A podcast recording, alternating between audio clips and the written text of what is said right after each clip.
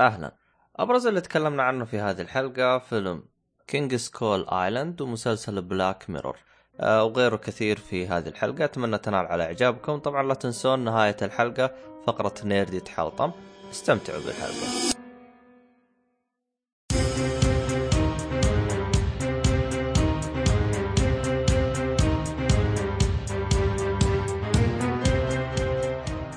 السلام عليكم ورحمة الله وبركاته، أهلا فيكم مرحبتين في حلقة جديدة من بودكاست لي.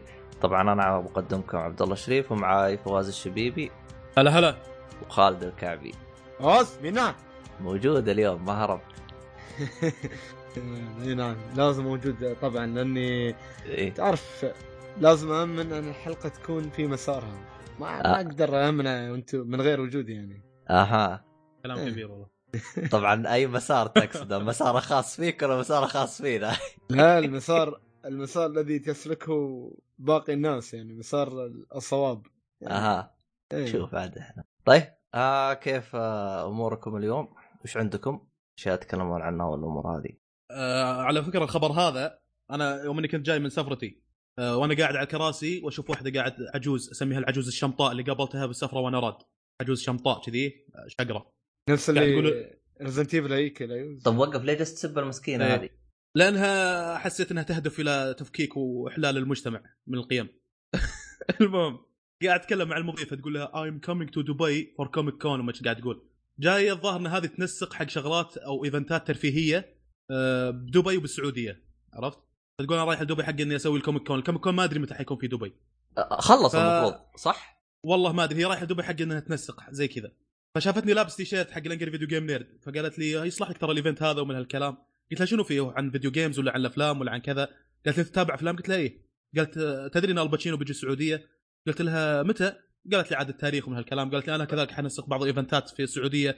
جايين اوبرا اوبرا وينفري هذه الظاهر اللي لها برنامج على MBC 2 إيه تقول شيء؟ آه شو اسمه هذا؟ كان اخذت كرتها. طيب. خلينا نشوف وش قصة العجوز الشمطاء هذه. إيه والله والله أعطتني كرتها. والله أعطتني كرتها وكتبت عليها حتى الحساب ال Twitch حق واحد وياهم هم منسق.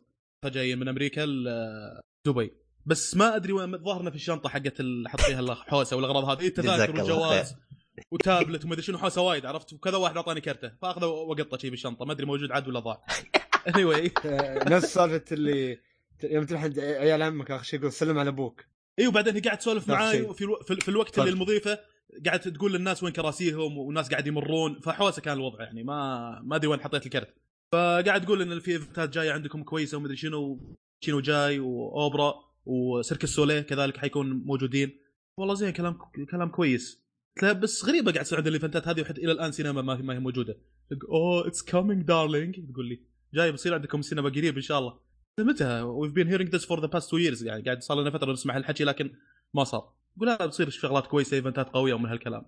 فجاي الباتشينو. طلعت إيه. العجوز هذه أفهم مننا ها؟ هي اللي قاعد ترتب الشغلات هذه الظاهر.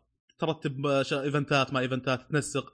فما أدري إذا كانت موجودة في اللجنة اللي حينسقون جيه الباتشينو ولا هي شغلها حق ال Comic Con تمام. any anyway هو قالت على الباتشينو يوم شيكت على الخبر طلع فعلا حيجي بعد شهر من الآن تقريبا اللي هو يوم 11 حيكون في الرياض وما أدري شنو ال event بالضبط حتى وين مكانه وعن شنو حيتكلم اللي كاتبينه هيئة الترفيه انه حيتكلم الباتشينو عن تجربته ومسيرته وكيف نجح وصار الممثل الكبير هذا فحيكون يوم 11 تقريبا في الرياض ويوم 12 في الدمام وما أدري حي في مكان ثالث الظاهر حيكون في جدة بعد وحيكونوا. في ناس أساس يسالونه من هالكلام طبعا 11 و12 May يقصد May. شهر خمسة بالضبط. زين آه، يا فواز شو إيه. تقول حق الناس اللي نفسي أنا ما يعرفوا منو هذا الباتشينو بالضبط؟ عطنا أي brief يعني brief لي. الباتشينو ما في غني عن التعريف من أكبر أكيد الممثلين أكيد وله- لكن يعني في ناس ما آه، يعرفوا. وأنا وأنا دائما يعني لما حقين الأفلام لما أقول الباتشينو يجي في بالهم فيلمين تقريبا اللي هو Godfather و Scarface أو Scarface هو اسمه اللي هو ذو الندبة. زوكي تقريباً أقوى شو فيلم حق الباتشينو. دوره في Godfather الظاهر كان ولد هذاك اللي الشخصية الأساسية. آه بالضبط. اللي في الجزء الثالث إيه. اللي هو يكبر. اي تقريبا. آه. لا ما- لا لا لا, لا ندش في في التفاصيل حق احداث Godfather any anyway. لأن بالنسبة لي ترى Godfather ما كان مرة قوي. لكن في كثير من الناس عندهم Godfather شيء قوي جدا.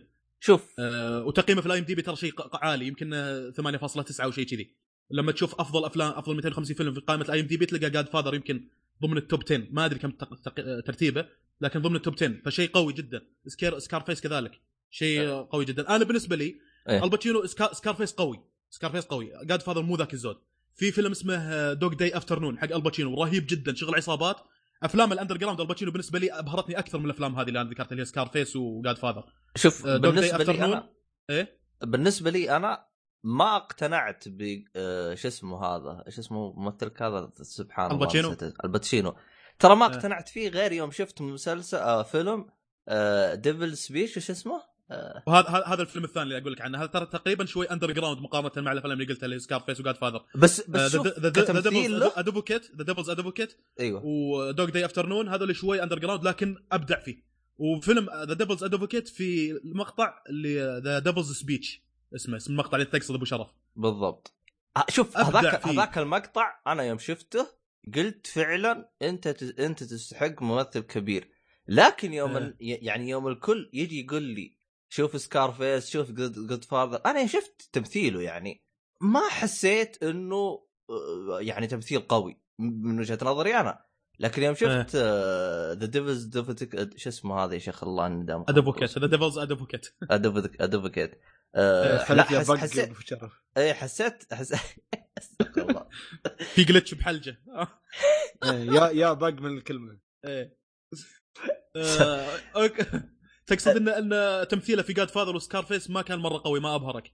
أنا ما أبهرني. إيه. وحتى أنا بس بسكار فيس قوي صراحة أبهرني سكار فيس جاد. فاذر أوكي إلى حد ما أتفق معك إنه ما كان مرة قوي. يعني حتى حتى أنا ليش أنا أقول لك ما أبهرني؟ يعني يوم كان الكل يعني يتكلم الباتشينو الباتشينو يا أخي أشوف يعني يوم شفت الفيلمين هذه يعني قلت معقولة هذا الممثل اللي أنتم فرحانين فيه يعني؟ من وجهة نظري أنا شفته عادي يعني آه تمثيله كان ممتاز ولكن ما هو اللي فوق الممتاز فهمت علي؟ اللي يخليه إيه. شيء استثنائي لأنه في ممثلين كذا تحسه يتجنن كذا بحلقة يسوي يسوي لك تمثيل ما تدري كيف طلع زي عندك آه، براد بيت في مسلسل Fight Club آه فيلم مسلسل Fight Club إيه والله كان براد بيت يا أخي هذا. هذا يا أخي عدت المسلسل كذا مرة يعني جالس أقول معقولة هذا براد بيت احسه إنهبل بهذيك الحلقة انهبل فيلم فيلم انهبل. فيلم هو. الفيلم يا أخي. إيه Fight Club اي اللي معاه شو اسمه كان؟ نولان. ادوارد إدوارد نورتن إدوارد نورتن. إدوارد نورتن. كمان نفس الطريقة إدوارد نورتن. حتى يا ذاك أخي، أبدع اي يعني يعني روح شوف مثلا إدوارد نورتن في أفلام بعدها. يا أخي تحس تقول يا أخي كيف قدر يطلع ال- الفيلم هذا؟ كيف قدر يؤدي الدور هذا؟ ففي بعض Fight Club. الممثلين تدري كم مرة شايفها Fight Club والله على الأقل عشر مرات يمكن. فايت كلاب آه، شيء رهيب شيء رهيب. المرات اللي ين على MBC 2 لا لا أنا شو شو موجود على Netflix شفته مع إني كذا مرة شفته من زمان يعني وايد وايد شفته بس و- بس تصدق ما زلت أستمتع فيه إلى الآن وأنا أشوفه واستمتع فيه آه، شوف آه، فيلم فايت كلوب آه، ك- سمعت أنا كذا واحد قال حاجة اللي هي إيه. الفيلم هذا لازم تشوفه كذا مرة عشان إيه. تفهم الهرجة أو عشان تقتنع شفته أنا أول مرة وقلت يعني ضد أنا النظرية هذه أنا فهمت كل حاجة فهمت علي؟ إيه. يوم رجعت شفت الفيلم مرة ثانية لأني أنا عارف الأحداث عارف كل شيء فصرت أدقق بتفاصيل أنا ما كنت منتبه لها. إيه. انهبلت. في رسائل في رسائل مخفية أحيانا في أي شغلات يقولها. انهبلت. أيه. يعني يعني شيء لا شيء غريب شيء رهيب. ال- ال- المشكلة مي هنا الرسائل المخفية يعلمك عنها لكن لانك انت مندمج على الفيلم ما تحس فيها. يعني حتى إيه. هو ذكرها بالفيلم قال إحنا أنت لازم تسوي زي كذا. ذكرها بالفيلم يعني شفت؟ يا أخي اللي سواه يا أخي أحسه مريض. يا أخي مريض يا أخي اللي. سواه. لعب جداً مريض. لعب. يع- يعني مثلا آه، تقريبا المرة اللي قبل الأخيرة اللي شفت فيها الفيلم. آه، براد بيت قال شغلة قال the things that you own end up owning you. يعني الشغلات اللي أنت تمتلكها في النهاية هي تمتلكك. قلت له ابو الجملة القوية. هذه ليش ما انتبهت لها اللي شفت ال- الفيلم بالمرات الأولية عرفت؟ صحيح. الشغلات اللي أنت تمتلكها شنو الشغلات اللي أنت اللي تعتقد إنك تمتلكها؟ الوظيفة ال- كذا كذا شغلات كلها هذه. تكتشف بعدين إن هي اللي تمتلكك. وقتك كله رايح عليها وهي وهي صارت they own you يعني. أنت هي اللي تمتلكك. فقلت والله جملة عميقة قسم بالله ما انتبهت لها بالمرات الأولية. وفي كذا جملة كذلك تكتشفها. كل ما تكتشف شغلات جديدة في الفيلم كل ما تشوفها أكثر عرفت؟ أه والله شوف شيء يعني رهيب. ال- ال- الفيلم هذاك قد ما تقول محبوك ما تدري ما توفي بحقه. يا أخي ما أدري كيف زبط المخرج على آه على اللي يعني حرفيا يعني والله. أحس آه، ش- ش- شغل جبار الفيلم هذاك آه، يعني يعني أعزائي المستمعين إذا في أحد الآن للآن ما شافه أنا اقصدك يا محمد الصالحي. فايت كلاب ها؟ أي لازم تشوفه لازم تشوفه يا صاحبي. ما ينفع كذا يعني الفيلم هذا آه، حرفيا طلع الشيء براسي. لا فعلا فعلا شيء ممتاز جدا. يعني حتى يعني يعني- يعني قصة كذا بسيطة لكن فيها عمق غير طبيعي يعني. فيها أحداث شيء مجنون جدا يعني.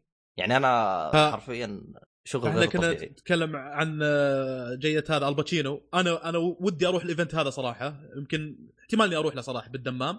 بس بسال عن المشهد هذاك. والله لو هذا بسال عن المشهد هذاك بقول له شو تحس فيه أنت يوم إنك سويت المشهد هذاك؟ هل الكتاب قالوا لك تسوي بالطريقة الفلانية ولا كان إبداع من عندك؟ كيف تقمصت شخصية الشيطان؟ لأنه the devil's the devil's speech كان إن الشيطان يتكلم بالطريقة هذه. هذه هو جسد شخصية الشيطان تقريبا في الكلام ذاك اللي هو الباتشينو. فودي أسأل عن المشهد هذاك بس خليك من قصص نجاح ما قصص نجاح والسوالف هذه كلها. ودي أروح بس عشان أسأل عن المشهد هذاك والله. لأن أبدع فيه ايما ابداع طبعا اللي يبغى المشهد يدش على اليوتيوب يكتب The Devil's Advocate the devil's speech حيلقى الم- المشهد تقريبا مدة دقيقتين يتكلم فيه عن عن شلون الشيطان يستخدم طرق يقدر من خلالها يغوي الإنسان ومن هالكلام. وفي أ- أكبر من كذا أعمق من كذا بعد لأن المشهد شفتها أنا كذا مرة. آه، فأنا أتمنى إنه ما حد يشوفه على طول روح شوف المسلسل بعدين تعال طب على المقطع. لا لا للأم... للامانه الفيلم. الف... الفيلم الفيلم مو مش مرة قوي ترى. بس بالنسبة لي والله ترى أعتبره مرة قوي. يعني كان يعطيك The Devil's Advocate والله بالنسبة لي مش مرة قوي لكن المشهد هذاك اللي كان آه، الباتشينو في قمة عطائه في قمة ادائه كان. والله هو غض النظر عن تمثيله باتشينو بس كقصة الفيلم كاملة يعني إيش كان يبغى يوصل لك من فكره يعني كانت شيء ممتاز جدا بالنسبة لي أنا. أه إيه. ما ما أدري عنك. شفت أنت دائما ترى دائما أنت أه شو اسمه هذا تخالفني دائما فأنا ألاحظ انه أنت دائما تحب الأشياء مخيسة. أنا عكسك أحب أشياء لا، زينة. لا. ماكو هالحكي هذا متفقين على Fight Club إنه شيء قوي. تونا متفقين. لكن هذا والله. الباتشينو زي ما قلت لك أنا الأفلام ال underground بالنسبة لي تبهرني أكثر يعني زي Scarface بالنسبة لي زي ما ذكرت إنه كان رهيب لكن في فيلم كذلك في اسمه Dog Day Afternoon هو مع اثنين عصابة يدخلون بنك ويسرقوا ويسطون طبعا أوكي قصة مستهلكة كذا شفنا أفلام كذا فيلم يتكلم عن نفس السيناريو تقريبا لكن التمثيل كان شيء واقعي جدا كان في واحد منهم زي اللي خايف على آخر لحظة هو قال يا جماعة إحنا قاعد نسوي شيء خطير جدا خلاص ما بي ما بي على آخر لحظة قال كذا الباتشينو يقول اثبت إيش فيك خايف؟ قال والله too much اللي قاعد يسوي stress علي وضغط قال خلاص انقلع. ما تكفوا اسقط على البنوك. فكان شيء واقعي شيء رهيب صراحة. أه طيب ما أدري إذا في عندنا شيء بعد على الخبر هذا ولا أنا الصراحه؟ أقول لك أنا. إيه. بالنسبة لي إذا كنت متحمس أقابل حد في بس ثلاث أشخاص ابى أقابلهم في حياتي. واحد منهم هاياو ميازاكي اللي هو مخرج مخرج أفلام قبلي. والثاني الثاني الثاني مطور نينجا جايدن الأول الثاني آه اللي رشاك بانيو أعطاك إيه إيه. والثالث اللي مخ- مخرجين لعبة انفيموس بس ليش ودك تقابل؟ إيش تبي تقول لهم لو تقابلهم يعني؟ إيش معنى آه، مخرجين؟ كيف كيف فكرتوا مو مخرجين يعني أنا يوم أقول كلمة مخرجين يعني أقصد المبرمج والمخرج على لعبة آه، طاقم. التطوير يعني إيه سكر بنش تمام آه أبى يعني أتكلم وياهم كيف فكرتوا في كلمه في اللعبة. كيف شو اللي كنت يعني في هالوقت هذا و- إيه إيه. وش جتكم؟ شو تسووا بعد انفيموس يعني يعني. كيف استوحيتوا الفكرة حق الألعاب هذه ومن هالكلام؟ صح لا أنا. كممثلين في ناس وايد ودي أقابلهم يعني كممثلين. براد بيت إدوارد نورتن آه، جاك نيكلسون. stand up comedy ودي أقابل بيل كوزبي. آه، إلى حد ما راسل بيترز. لكن آه، جاية جاية الفعاليات إن شاء الله عندنا. أنا ما أبغى أقابل الا أنثوني هوبكن. أبغاهم يجيبوه. تبي تسأله؟ أنا أبغى أشوف أنا هل هو فعلا سايكو ولا اللي بيسويه هذا تمثيل؟ لأنه شفت اللي وصل لي مرحلة إنه هو فعلا مجنون. هو فعلا إيه. كذا نفسية. يا أخي حتى أفلامه يا أخي. يتقمص الدور هذا يا أخي تحسه كأنه هو يعني والله أقوى صراحة. أقوى أقوى فيلم له سايكو حسيت فيه Silence of the Lamb الجزء الأول. صحيح. صحيح يا يعني. شيخ لعب بمخي وأنا مالي شغل بالسالفة. الا حست أنا. والله العظيم. يقول يقول الشرطي يا قربي من القفص مش قاعد يقول له والله من جد أنا أنا خفت أنا أخاف أنا مالي شغل بالسالفة. أقول إيش راح يسوي الحين؟ ممكن يسوي أي شيء. لا لا عبيط فعلا يعني. سايكو كان. يعني يعني شوف يعني الدور هذا حس يتقمصه في كل مكان. يعني عندك حد عندك حتى مثلا الدور في آه مثلا في أنت من الان ما شفت مسلسل Westworld؟ لا يا أخي متكاسل بسبة انه حذفي لي season 2 بعيد. خاف إني أتعلق. شوفوا شوفوا شوفوا شوفوا لازم تشوفوا. شوف نحمسك لا هو طيب، Westworld هو شوف يعجبني دائما يعطيك شخصية أنت ما تفهم لها. أنت يعني ممكن تعطيها كذا تحللها من كذا منظور يعني. ما إيه. تحسها شخصية يعني واحد اثنين ثلاثة. تحسها شخصية شوي لعابة ما هي طبيعية يعني. فيعني آه، عموما إحنا شطحنا واجد واجد عن هذا. خلينا ندخل بمواضيع شو اسمه الحلقة حقتنا. آه، إيش عندنا بالحلقة هذه؟ في عندكم ألعاب ولا تبون نخش في الأفلام على طول؟ آه ما الظاهر في ألعاب الحلقة هذه. طيب نخش في ال Kong Skull. تمام. Kong Skull Island كانت في 2017 الفيلم. هذا الفيلم شفته في السينما آه، في أورلاندو. من بطولة توم هيدلستون وبري لارسون وصامويل لي جاكسون. أنا يوم شفت صامويل لي جاكسون آه قلت شكل الفيلم ما مو شكل اداءه مش مرة كويس لكن إلى حد ما تقبلته بعدين. دوره كان كويس. آه، من الأشياء الخايسة بالفيلم هو تمثيل بعض الشخصيات كان من سيء إلى عادي. بالذات توم هيدلستون مع بر- بري لارسون. وأقول هالكلام لأني لما أقارن نقطة التمثيل بين هالفيلم مع King Kong اللي كان في 2005 King Skull مع King Kong اللي كان في 2005 فهناك كان عندك البنت آه، نايومي واتس وعندك جاك بلاك وعندك أدريان براودي. أدريان هذا أبدع ايما أبدع بفيلم King Kong.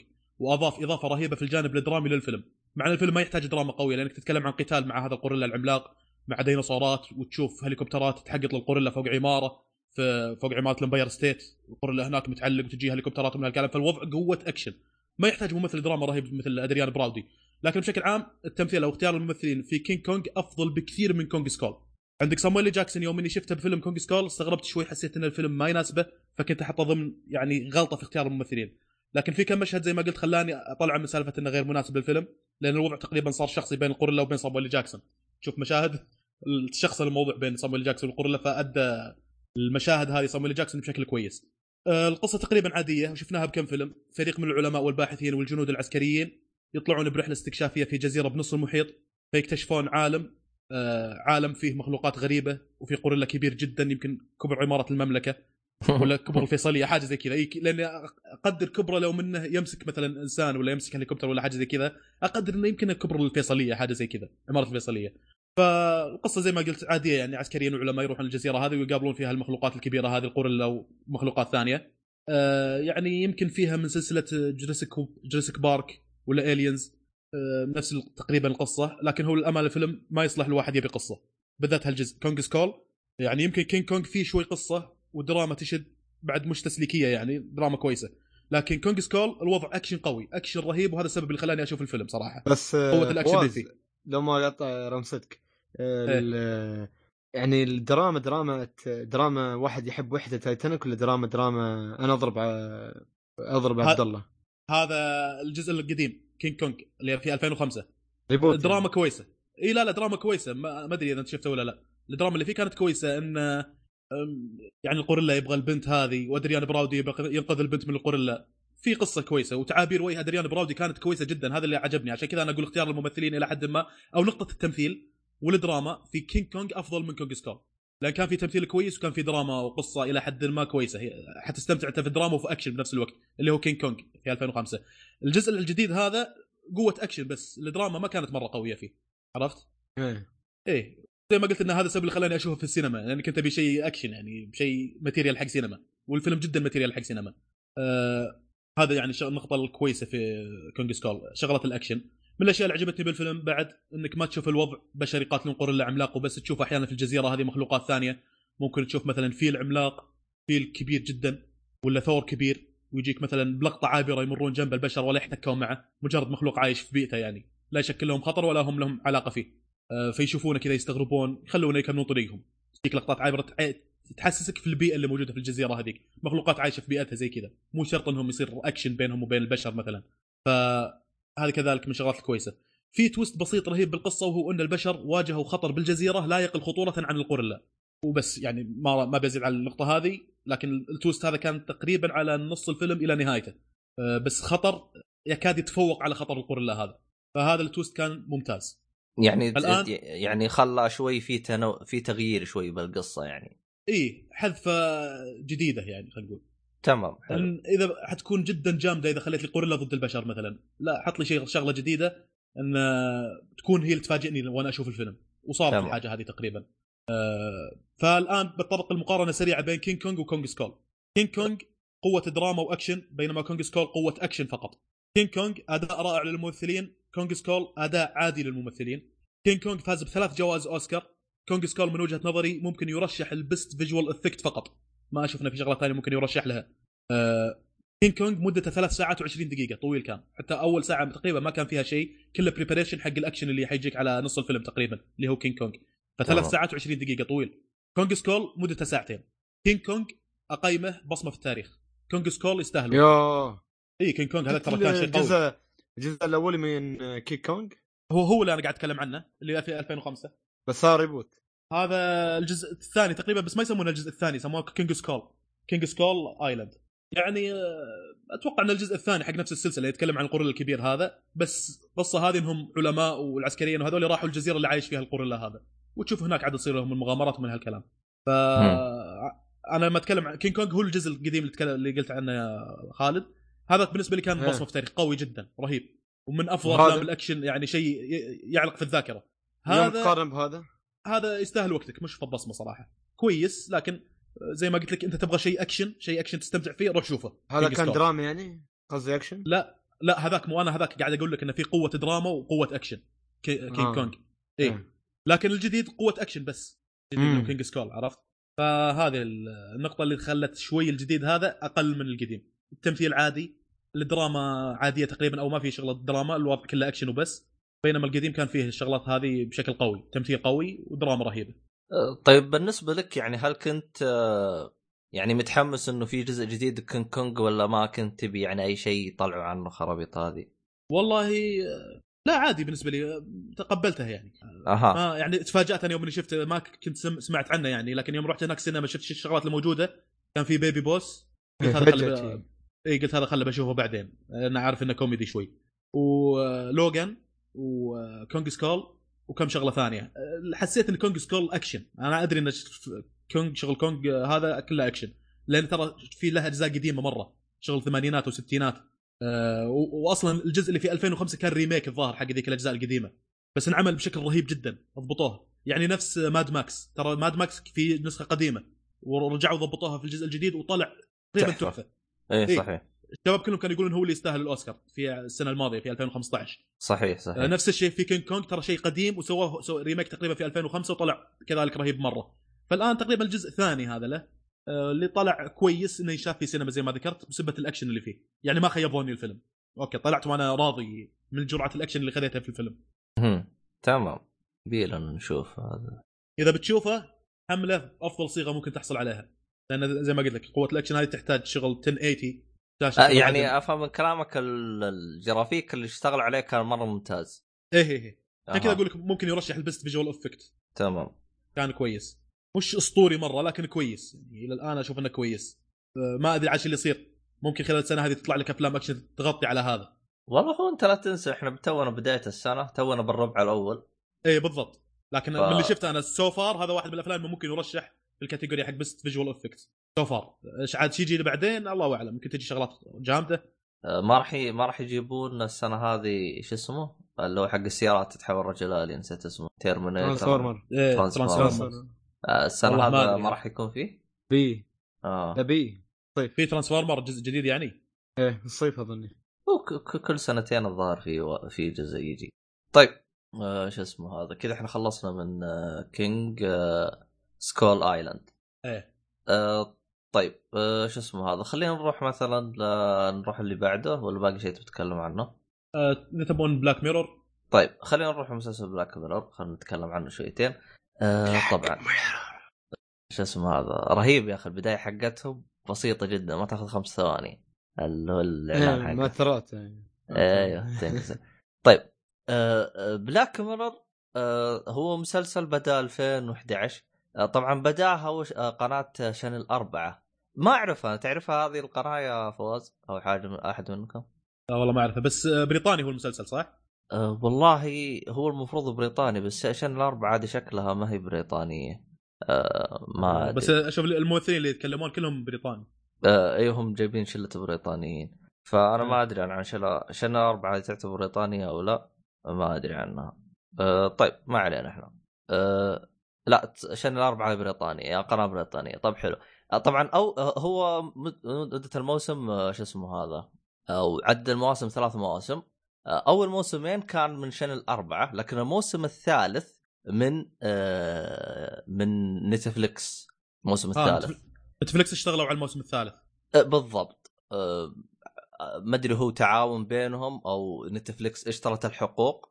ما طيب أدري سؤال يعني. أنت. شفت الكل المسلسل كله الموجود في ثلاث مواسم صح؟ بالضبط نعم تحس إنه اختلف يوم نتفلكس اشتغلوا عليه إلى الأفضل أو إلى الاسوء أو ما اختلف أو لا والله ما اختلف يعني ما زالت نفس الجودة آه. يعني الجودة نفسها يعني يعني ما أحس يعني حتى لو كان مستمر يعني ممكن هم فقط نتفلكس زي ما تقول إيش شافت مسلسل قوي قالت خلينا نضمه آه، لنا آه، عشان ننتهز الفرصة يعني لو مثلا لو تركوه بياخذوه شركة ثانية فهمت علي؟ إيه آه، ممكن هذا هو مجرد تحليل من عندي. آه، صح أنا استغربت إنه من نشر نتفلكس آه، يعني الموسم الأخير فقط. آه، عموما نرجع للمسلسل هذا. طبعا كعادة أي مسلسل بيجيك أي شخص يقول لك أعطينا القصة. إيش قصة المسلسل هذا؟ إيه. آه ما في قصة اظني مو كل حلقة ما في قصة إيه. أيوه. هو هو عدد الحلقات الآن 19 حلقة نازلة في الوقت الحالي. الموسم الأول تق... ما يقارب آه، ثلاث حلقات الموسم الثاني آه، ثلاث أربع حلقات الموسم الثالث آه، ست حلقات زي كذا. فحلقاته قليلة جدا هو المسلسل. كل قصة يعني اللي عجبني بهذا المسلسل إنه كل ج- خيال رهيب. آه، هو هو غض النظر عن خيال رهيب كل حلقة قصة جديدة طاقم تمثيل جديد. فيعني نوعا ما تحسها آه، كل حلقة فكر- فيلم كأنك إي كل حلقة فيلم كل حلقة مدتها ساعة كل حلقة تعطيك آه، زي ما تقول إيش؟ جودة آه، قول معي أيوه قول إيش؟ إيش أقول؟ أنت أنا قول معي أنا. آه،. قاعد. قاعد يساعدك بالتفكير. آه، آه، آه، طبعا أنت لو لو تدخل مثلا على الوصف حق ام دي بي راح تلقى إنه يعني يعرض لك الجانب الس- السيء من التكنولوجيا. أو من الحياة التكنولوجية. تقريبا هي لو تدقق في المسلسل كامل إنه في حاجة أساسية بالحلقات كاملة اللي هي المستقبل القريب أو التكنولوجيا كيف هي في حياتنا. يعني مثلا عندك في حلقة من الحلقات آم، هاي الموسم الثالث اللي هي آه، Nosedive حاجة زي كذا اسمها. الحلقة عبارة عن إنه تخيل أنت عايش في عالم يعتمد على تقييمك في application يعني أنا مثلا أنا ال application هذا أنا أنا أنا ال application هذا مثلا أقيمك أربعة من من خمسة عرفت؟ و- ويجي مثلا آه، خالد يقيمك كمان.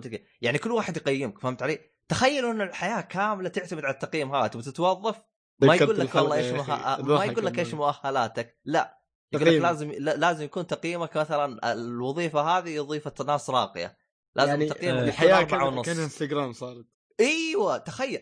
يا أخي يا أخي الحلقة هذه يعني يوم أنهيتها شفت اللي جلست كذا وقفت الحلقة الثانية لأنه نتفلكس يعرض لك الحلقة الثانية على طول. وقفتها. جلست كذا صافن كذا مع نفسي جالس أفكر. فكر إيش المرض. اللي إيش المرض اللي عايشين فيه؟ إيش ومن كمية الم... ومن زود الطناخة من زود الطناخه يحط لك الفكرة الجامدة هذه ويقعدون يستهبلون بالحلقة على الفكرة ذي.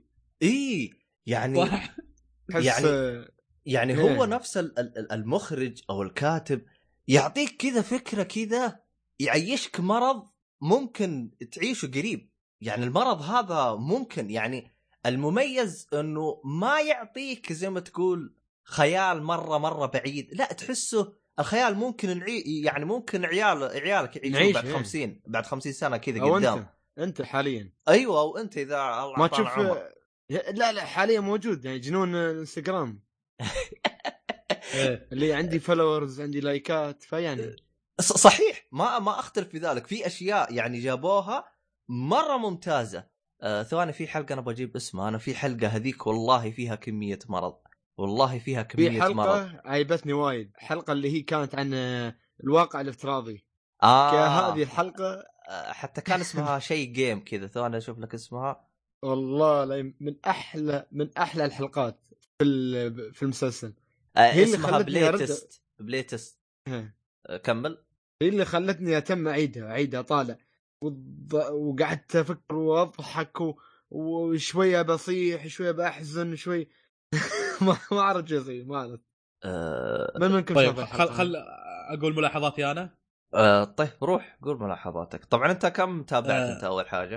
أه، مو وايد والله يمكن خمس حلقات خمس آه، حلقات ست ح- حلقات كذا. آه، يكفي إيه. خمس حلقات تعتبر. آه خمس طبعاً، حلقات آه، من آه من آخر مسلسل بداية المسلسل بداية من بدايته اي أنت ولا اي كيف؟ مو- الموسم الأول خلصته يعني الموسم الأول. تمام حلو. والموسم الثاني شفت فيه حلقتين تقريبا. حلو تمام. فكون المسلسل كل حلقة قصة مستقلة عن الحلقات الثانية فلاحظت إن في تذبذب بمستويات هذه القصص من ناحية التشويق. فتشوف حلقة رتمها ممتاز وفيها تشويق رهيب وحلقة ثانية تقريبا عادية. ما أقدر أقول إن في حلقات ضعيفة. طبعا إلى الآن ما كملت المسلسل كامل لكن من الحلقات اللي شفتها بعض الحلقات قوية وبعضها من المتوسطة إلى القوية يعني. يعني عندك مثلا حلقة الخالة اللي بالسجن اللي سوق دراجة. هذه كانت ممتازة ورهيبة ويمكن أقوى حلقة شفتها إلى الآن في إيه المسلسل. مال الأركيد. آه إي اللي سوق دراجة. آه، كأنها أركيد إيه. آه شوف إيه. آه أنا أنا بعطيك آه شوف أنا بعطيك كمية المرض في هذه الحلقة لو د... لو تدقق في حاجة ال... آه كان يلعب لعبة دقق مين الأعداء يا أخي فيها كمية مرض اللعب ال... ال... ال... المس... الف- الحلقة هذه بالضبط لو تدقق إيه. الأعداء ت... أنت عرفت الأعداء مين ولا ما عرفت؟ أنا ماني حارقها بس بس ما دق... والله ما دققت أنا ما أنا ما ما. دققت؟ آه لا. أقول لكم بعد الحلقة أوكي. طيب. إذا انت إذا أنت ما شفت الحلقة دقق إنه كان يلعب لعبة وكان في أعداء يقتلهم. شوف مين إيه. هم الأعداء. شوف لأي درجة وصل أذكر انه المرض كان يلعب. أيوه هو كان إنه يلعب. إيه. كان يلعب كان يلعب وكان في هو أعداء. مس- مسدح على السرير كذا بغرفته. هو شوف ترى أنا أنا الأعداء لقطتهم بعدين. يوم دققت قلت لا يا رجل أما هذينا كيف كذا؟ لا شوف شوف شوف ترى كل حلقة يعني موجودين بالحياة الواقعيه ولا؟ لا ش- شيء خاص بنفس الحلقة يعني. بس آه بعدين أوكي. بعد, الحلقة بقول لك إياها. الهرجة كذا ال- ال- الهرجة إنه لو تدقق في كل حلقة فيها تفاصيل جوا الحلقة يحط لك إياها لها علاقة بنفس القصة يعني زي هذه الحلقة زي كذا. فيعني إيه. في كمية تفاصيل في كل حلقة يعني. فهذا طبعا حلقة من الحلقات اللي تخليني أفكر إن الأفكار اللي شفتها بهالحلقة ممكن تكون أفكار حقت مسلسل كامل قائم بحد ذاته على فكرة إنك تجمع نقاط في إنك تسوق سيكل وهالنقاط تقدر تشتري فيها أكل ومن هالكلام نفس اللي شفناها في الحلقة هذه. بل إن الحلقة أعجبتني فيها فكرة ثانية وهي موهبة الخال يوم إنه يروح البرنامج المواهب. قالوا له إيه. أنت عندك موهبة إنك تشد انتباه الجمهور وأنت تتكلم وأنت ماسك شيء حاد على رقبتك تهدد الناس إنك بتنتحر. الموهبه الغريبة يا شيخ. فاللي بلجنه التحكيم يقول له بتنتحر انتحر ما حط لك خبر. كيفك؟ بس آه، ترى عندك موهبة كويسة. فنفس الحلقة تجيك كذا كذا فكرة يعني بنفس الحلقة. بس أحسهم نفس الهرجة كأنهم. يدبون على برنامج اللي هو حق المواهب. عرب آه American Got Talent أمريكا أو- Got Talent تقريبا أيوة. صح اي لأنه هو الآن مكتسح السوق فكذا عطوه ذبة محترمة يعني فعلا في مواهب هبلة آه، تلقاها كذا يعني تلقى إعجاب يعني وتكتشف إنه المواهب يعني أبو كلب ما لها أي داعي يعني إيه. فحلقة الخال هذه كانت أفضل حلقة بالنسبة لي إلى الآن وكانت قوية ورتمها عالي بينما الحلقة الأولى اللي كانت على المسؤول السياسي اللي يسوي شو اسمه مع عرفتوا الحلقة؟ آه أول حلقة كانت تقريبا في المسلسل. ما أدري احس آه، أحسك حرقتها. ال... لا لا لا ما بدايتها كان الكلام هذا. لا شوف شوف ترى الحلقة الأولى تراها بالنسبة لي أنا عجبتني بتقول لي ليه. مم. الحلقة الأولى أول ما بدت الحلقة كذا جاء أو سعاده الرئيس. يعني شوف كمية التشويق اللي فيها. آه تعال عندنا شو اسمه شخصية مهمة انخطفت ولازم نحاول. طيب شيء كذا يعطيها بدون انتباه. طيب عادي. آه شو اسمه هذا؟ خلاص أنتم ارسلوا جيش وزي كذا وجيبوها وحاولوا تطلعوها.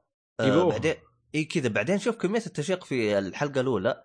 يوم يجي ويقول لك آه، بس إنه عنده شرط. إي كعادة أي مجرم أيوه عنده شرط وزي كذا. بعدين كذا آه، قالوا له ط... قال طب شغل لي شغل لي الفيديو خلينا أشوف الشرط بعدين يقولوا طب يا دكتور يا سعادة الرئيس ترى يعني الشرط ممكن ما يعجبك وزي كذا. طول الحوار هذا جلسوا ما يقارب ربع ساعة يماطلون في إنه يعلموك إيش الشرط. والله أقول لك انشدت كذا أعص... أنا أعصابي. إيش هو الشرط؟ أبغى أعرف. المميز وين؟ يوم شغلوا الفيديو قبل لا يقول الشرط وقفوا الفيديو. وناظروا لسعه الرئيس قال ترى إحنا تحققنا من الأمر ويمديك تسويه. فيوم كذا جلس يناظر. طول. حتى لدرجة انه الرئيس جالس يسب يقول يب علموني إيش الشرط؟ يخرب عقلكم ويعطيهم كذا كذا سبة. إيش الشرط؟ قالوا له يعني ترى ممكن ما يعجبك. زي كذا. يقول طيب إيش الشرط؟ أبغى أعرف أنا. فكمية الحوار اللي صارت إنه يعلمك الشرط. طبعا أنا ماني قايل الشرط عشان لا ي... ك... إلا المستمع عشان يعرفه. فعليا الشرط يعلمك كمية المرض اللي ممكن تصير لو واحد جالس يستغل النقطة هذه. يعني حرفيا شيء مريض مريض جدا مريض يعني. حيل حيل. بال. إيه إيه. آه طبعا هذه الحلقة كانت من متوسطة إلى رهيبة يعني. ف... أنا أنا عجبتني جدا ترى. أنا بالنسبة لي مرة إيه. عجبتني الحلقة هذه. فهي كذا الحلقات يعني يا متوسطة ولا قوية ما شفت حلقة ممكن أقول عنها سيئة يعني إلى الآن. آه. بل إن الحلقة الاولى بل إن الحلقة الأولى هذه نفسها بهالمسلسل اللي أقول عنها متوسطة أو عادية هذه كان فيها شيء رهيب عجبني جدا وهو الإخراج الواقعي. بالذات بالمشاهد اللي يتكلمون فيها عن فضيحة واحد سياسي في بريطانيا وتجي أخبار عنه بالتلفزيون على قنوات أخبار رسمية وتشوف مذيع تحس إنها فعلا مذيع حقيقية. أعتقد لو أشغل التلفزيون الآن وأحطه على قناة سي إن إن بشوف نشرة أخبار تشبه تشبه جدا نشرة الأخبار اللي كانت بالمسلسل اللي تتكلم عن فضيحة هذا بعد السياسي يمكن تلقى طاق- طاقم المذيعين بعد يمكن. إلا إيه، الحلقات بالنسبة لي فظيعة لكن في حلقة واحدة لحستني ما قدرت أنساها ابدا اللي هي حلقة ال VR يخلي كل الحياة كلها VR شيء رهيب. إيه. ف اسمح لي شغل- سالفتك إيه عندك تشوف شغل شغل واقعي يعني حقيقي حتى المقابلات اللي مع الناس اللي بالشارع تشوف أشياء زي كذا أحيانا في التلفزيون في نشرة الأخبار الرسمية. فالإخراج في الحلقة هذيك الأولى اللي أقول إنها تقريبا كانت عادية كسيناريو أو من عادية إلى رهيب كسيناريو الإخراج فيها كان قوي. فلا بد إن تطلع لك شغلات تشدك في الحلقة يا تمثيل يا إخراج يا أماكن تصوير.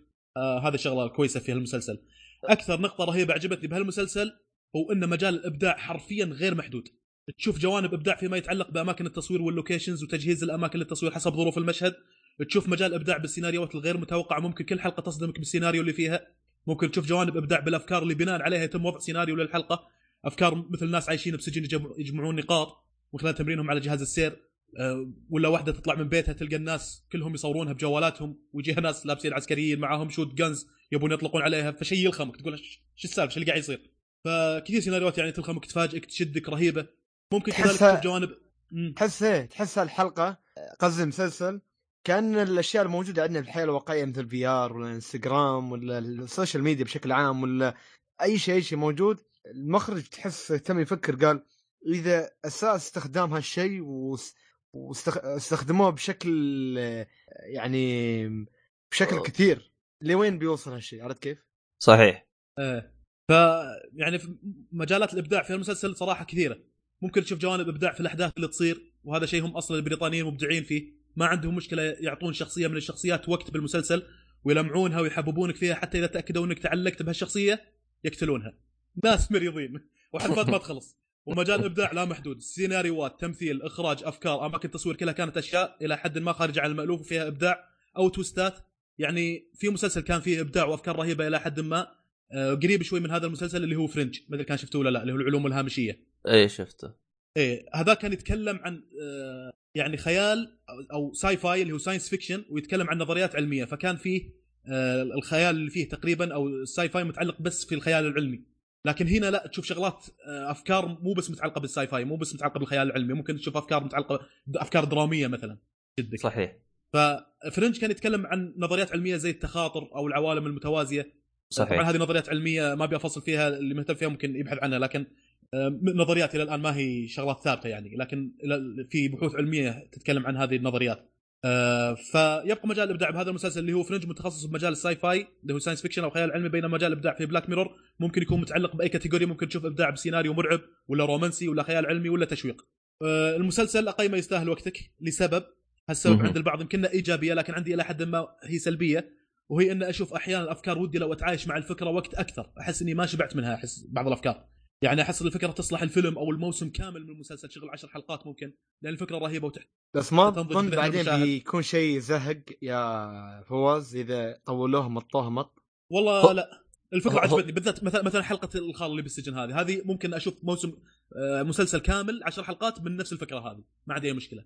ما امل يعني لأن- أنت أفهم من كلامك بدل ما يعطون قصة واحدة حلقة يعطون مثلا ثلاث حلقات في قصة واحدة كذا يعطوا يعطوا آه، يعني أفكار آه، أكثر يعني حاجة زي كذا. إي لأن يعني بالمسلسل هذا تشوف فكرة رهيبة ممكن يحطونها بسيناريو في حلقة مدتها 40 دقيقة أحس إن الوضع سريع ما مداني أتعايش بشكل كافي مع الفكرة يعني. يعني لما أعطيك مثلا آه، ناس طاحوا في جزيرة تكسرت طيارتهم وطاحوا في جزيرة. هذا قامت عليه مسلسل كامل اللي هو لوست مثلا عرفت؟ آه، مسلسل بلاك ميرور ممكن ياخذ لك هذه يحط لك إياها بحلقة واحدة. الفكرة هذه يحط لك إياها بحلقة واحدة. زين لوست أنا شفت المسلسل كامل. ما عندي مشكلة أشوف المسلسل كامل إذا كانت الفكرة رهيبة. عرفت؟ أها إيه أعطيك فكرة ثانية. واحد دخل السجن عشان يطلع أخوه من السجن. مسلسل كامل قام على الفكرة هذه بريزن بريك آه، ممكن بلاك ميرور يعطيك إياها بحلقة واحدة. سيناريو زي كذا. قوة فكرة قوية بالقوة هذه يحط لك إياها بحلقة واحدة. لو انه أعطاني إياها بمسلسل كامل أحس إنه كان أفضل. ما أدري ممكن لو إنه استلموا لك فكرة كل season ممكن كان أفضل. كان أفضل حتى انه يعني تنضج الفكرة بذهن المشاهد. تنضج ليش؟ بيض؟ بمشيها لك المره هذه. هذه ساعة قاعد أبرر واخرتها يقول لي كذي. لا آسف آسف. والله آسف. عادي عادي. لا حول ولا قوة إلا لا وبعدين البيض ينضج؟ البيض ظهر ما ينضج؟ التفاحه هو اللي ينضج. قمت. تحللون الموضوع. يعني انت قلبت الموضوع. اسوء من السواجع. لا ينضج. إذا طلعت ال- يطلع الصوص الصغير ما أدري والله ينضج خبري الفاكهة. الفاكهة هي اللي تنضج هل الحلقة يا فواز ينضج ولا ما ينضج؟ طلعنا حيل طلعنا على المسلسل وبدينا نحلل الذبة ها لا اسم اسم الحلقة خلاص صار ينضج ولا وصلتوا ينضج؟ لمرحلة مريضة أكثر من المسلسل فهمت علي؟ الذبة بحالها لها تقييم هذا الذبة تستاهل وقتك ولا شيء شيء عرفت؟ أنا والله خلصت كلامي عن المسلسل. هذا الشغلات اللي شو اسمه آه، بس النقطة السلبية الوحيدة إنه أفكار سريعة أحتاج وقت حتى إني أستوعب الأفكار هذه حتى إني آه، يعني عشان تتعايش عشان تحس إيه. يبالك كور آي آي 10 عشان يصير معالجه حق الأفكار. لا أنا استوعبت الفكرة لكن شو أقول لك حسافة فكرة قوية مثل هذه تحط لي إياها بسيناريو ساعة. مدته 40 دقيقة. اي طيب ممكن إنك تستخدمها أكثر وتطور عليها و... يعني مثل حلقة الخال هذه ترى مو بس الفكرة مو بس فكرة إنه يجمع نقاط كانت فيها فكرة ثانية إنه مثلا في البرنامج اللي كانوا يذبون فيه على امريكان جت تالنت اللي تقول عنه أبو شرف. مم. الناس اللي كانوا موجودين الجمهور ترى أفاتارات ناس حقيقيين موجودين في السجن. صح؟ صحيح هذه. فكرة ثانية فكرة ثانية. الخال نفسه كان عنده موهبة أقدر أسوي عليها سيناريو. موهبة غريبة إنه يحط سكين على رقبته ويتكلم بالطريقة هذه يقدر يشد انتباه الناس مثلا. موهبة غريبة. هذه فكرة ثالثة. ثلاث أربع أفكار جاب لي إياها بحلقة واحدة يا شيخ. مريضين والله. كل واحدة فيهم هذا اللي تحتاج إنك تسوي فيها حلقة مثلا. ممكن أسوي لك حلقة قائمة على مواهب غريبة. عرفت؟ نفس موهبة الخال هذا وأجيب لك مواهب ثانية هم غريبة. ف endless creativity كان موجود في المسلسل. إبداع غير محدود صراحة. وأتوقع الحلقات قصيرة في ال season بسبه الشغلة هذه إنهم هم يبغون الوضع الرتم يكون سريع فالأفكار ال- وايد الرهيبة هذه حطوا لك إياها بحلقة واحدة. بدل أن كل حلقة يستلم لك إياها بحلقة كل فكرة يستلم لك إياها بحلقة حط لك ثلاث أربع أفكار بحلقة واحدة. لو أن كل فكرة مستلمها بحلقة كان لقيت الموسم يمكن يوصل 10 حلقات which is acceptable بالنسبة لي. ممكن أشوف المسلسل بالطول هذا إذا كانت الأفكار فيه كويسة. نفس ما هي موجودة الآن بالمسلسل. آه، هو شوف ممكن كلامك صحيح. مثلا بدال ما تصير الحلقة مثلا بدال ما يزودوا حلقات مثلا زي ما أنت قلت بدال ما تصير الحلقة ساعة تصير ثلاث ساعات ولا ما تكفيك كمان ثلاث ساعات زي شارلوك كذا يعني ليش ذي؟ ليش ما ليش تخليها حلقة طويلة؟ ليش ما تخلي لي حلقات وايدة في ال season؟ عرفت؟ اي أشوف إنه كذا أفضل أه والله هو شوف أه يعني بالنسبة لي أنا سواء كانت فكرتك أو الفكرة الموجودة الآن كلها يعني بتناسبني ال- أه بس الفكرة هذه مناسبتني أكثر ليش؟ كذا تعطيك جرعة بسيطة وأنت تسرح أنت تسرح كيف ممكن يصير ك... يعني أه يصير موضوع إنك أه كيف أشرح لك؟ أه يعني أنت تفكر يعني زي ما قلت لك فهمت عليك فهمت عليك بس بس يا أخي. أحد الشغلات كذلك إنه. يعني عندك فرنج نفس اللي أنا ذكرته كذلك كان في أفكار كويسة التخاطر والعلوم وال parallel universes العوالم المتوازية ومن هالكلام هذا لكن still في عندك شخصيات موجودة في كل حلقة ترتبط معاها إلى حد ما شخصية العالم هذاك أوليفيا. دونهام اللي هي الشرطية فشوي ترتبط شوي مع الشخصيات هذه. المسلسل هذا ما في الحاجة هذه. ثبت إن كل حلقة فيها طاقم عمل جديد. صحيح. لك قصة رهيبة جامدة وما شنو وانهوا لك إياها بحلقة واحدة. هذه الشغلة اللي كان كنت أفتقدها في المسلسل هذا. أها. إيه أه، والله- سريع آه، الفكرة الجامدة بسرعة تخلص زي كذا. لكن أه، هناك نو- مثلا في فرنج parallel universes الفكرة هذه صار عليها يمكن خمس ست حلقات في فرنج وتشز معقولة لأن الفكرة رهيبة. فتشوف نفسها الدكتور موجود في العالم هذا وموجود دكتور ثاني في عالم ثاني. وهنا يصير له سيناريو وهناك يصير له سيناريو ثاني ويصير تداخلات بين الشخصيتين هذه وزي كذا. فهذه الحاجة اللي كانت آه، بالنسبة لك افتقدها ما هي؟ المسلسل هذا. آه طيب آه بما انك تفتقدها هل ما زلت تنصح بمتابعته ولا بالنسبة لك؟ اي اي أفت... أنصح أنصح. يستاهل وقتك أقول لك تقييم أنصح. بمتابعته وبقوة. وهي السلبية الوحيدة تقريبا اللي أنا حسيت فيها ترى. لو ما هي موجودة السلبيه هذه كان بصمة ياخذ بالراحة. رهيب رهيب جدا المسلسل. آه والله شوف أنا بالنسبة لي أنا عجبتني آه ك يعني حركة جديدة كذا آه فكرة جديدة. يعني حتى أتذكر يعني واحد من الشباب يعني يوم يوم يعني قلت له تابعه قال يعني هذا هذا المسلسل ما ينفع إلا كذا واحد نفسية يتابعه. فعلا إيه. يعني في كمية مرض بالمسلسل غير طبيعية بالنسبة لي طبعا تقييمي أنا بصمه التاريخ أنا الفيلم هذا عجبني عشقته بشكل غير طبيعي يعني حتى لدرجة إني شفت الحلقات آه، أنا ما أقول لك إني شفتها كلها كذا يعني دفعة واحدة لأنه في حلقات كنت أشوفها وأجلس أفكر فيها لأنه يوم اشغل الحلقة اللي بعدها بالي بالحلقة اللي قبل أجلس أفكر فهمت علي؟ ف... إيه. فهذا هذا المسلسل من النوع اللي خلاني يعني أفكر بالحلقة كذا بشكل كبير يعني يعني آه، خصوصا يعني إذا جتك حلقة كذا فيها كمية مرض وزي كذا يا أخي أحيانا تحمد ربك إنه ما عندك التكنولوجيا هذه ما عندك ال- ال- التخلف اللي موجود أنا أنا آه، والله أسرح أحيانا في أفكار شنو ممكن أسوي أفكار حق آه، مسلسل مثل هذا عرفت؟ آه يعني ما أدري أنت ليه. أنت مخرج بعكسي أنا أنا ناقد وأنت تطالع ما أدري ليه حسيت إن إيه. الابداع اللي تشوفه بالمسلسل إيه. يلهمك يلهمك ويخليك تبدع حتى أنت لأن في بعض الأفكار اللي ممكن تقترحها عليهم عرفت؟ أنا هذا اللي. حسيته والله. جتني كم. فكرة كذا ممكن حلقة من الحلقات تبدأ بواحد مربط في غرفة ولا في مستودع مثلا وفي كاميرات عليه. عرفت؟ تجيني أفكار زي كذا أحيانا. تجيني فكرة أه. إنه ممكن نفس الفكرة اللي شفناها في ذا بيورج اناركي في فيلم ذا بيورج اناركي ممكن فكرة من الأفكار الكويسة اللي يشتغلون عليها. ذا بيورج اناركي فكرة الفيلم في يوم من الأيام الأمن في الد... في أمريكا يتوقف. خلاص ما في شرطة ما في شيء. العصابات. يبغون ينتقمون من بعض. اللي يبغون يسطون على البنوك خلي يسطون خلي يصير اللي يصير اللي بيمشي بشارع معه مسدسات خلي يسوي اللي يسوي. ما في آه، تقريبا مدة 24 ساعة الشرطة ما يشتغلون شو اسمه. وننبه الناس خلوكم في بيوتكم لأن ترى الناس راح يطلعون معهم مسدسات من هالكلام. الانتقام وأي واحد عنده أي انتقام خليه ياخذه في اليوم هذا. عرفت؟ فممكن هذا فكره من الأفكار اللي يشتغلون عليها كذلك. ما أدري ليه. قام قام قام يجيب لي إبداع المسلسل هذا. أها. إيه. آه والله آه هو شوف هو في, الأخير يعني يبقى رايي أنا حاجة واحدة إنه هذه من المسلسلات اللي لازم تتابعها لا تفوتها على نفسك. يعني هذا الشيء اللي أنا وياك متفقين فيه يعني أعتقد. إي نعم. فعلا فعلا. آه يعني حتى زي ما أنت قلت يعني نقطة مهمة إنه جميع الحلقات الإخراج فيها شيء مرة ممتاز مرة مرة ممتاز. آه أيضا يعطيك يعني أفكار م- ممكن يعني خصوصا يعني مثلا بعض الأشخاص اللي مثلي أنا آه، كذا عنده شوي تخوف من المستقبل آه، هنا ممكن يزيد يزيد الخوف خوفين فهمت علي؟ آه، المسلسل إيه. هذا ف يعني آه، بس آه، أنت. أنت قلت طاقم العمل يتغير حتى المخرج أنا لاحظ أع- في, أع- في اختلاف بالإخراج لكن ما أدري هل اختلاف بالإخراج هذا بسبه السيناريو اختلف ولا التغير بالإخراج كذلك من الشغلات اللي هم يبغون يسوونها لأن طاقم العمل كله يتغير السيناريو كله يتغير فهل أنا- المخرج يتغير ولا؟ إيه؟ أنا ما أنا ما دققت أنا بس أعتقد ممكن كل موسم مخرج ما دققت أنا. شوف ال director لا ال director كل ح... كل شوف عندك مثلا حقة الخال director حقة آه، شو اسمه director مختلف عن الحلقة الأولى. فأعتقد أها. كل الظاهر طاقم طاقم. أعتقد الشيء اللي مو مختلف حاجة واحدة اللي هو الكاتب. أعتقد الكاتب بس آه، ما ما حتى هو- لأن ألاحظ شوية تغير حتى بالإخراج أحيانا. زوايا التصوير ما زوايا التصوير وطريقة الإخراج وكذا وتشيز كويس. ينوع لك تنويع يا أخي. كل شيء يتغير. حلقة عن حلقة تغير تام. أماكن التصوير الفكرة السيناريو كله يتغير.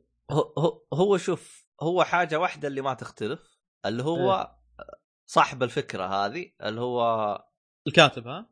آه اسمه ما أدري كيف. هذا اسمه.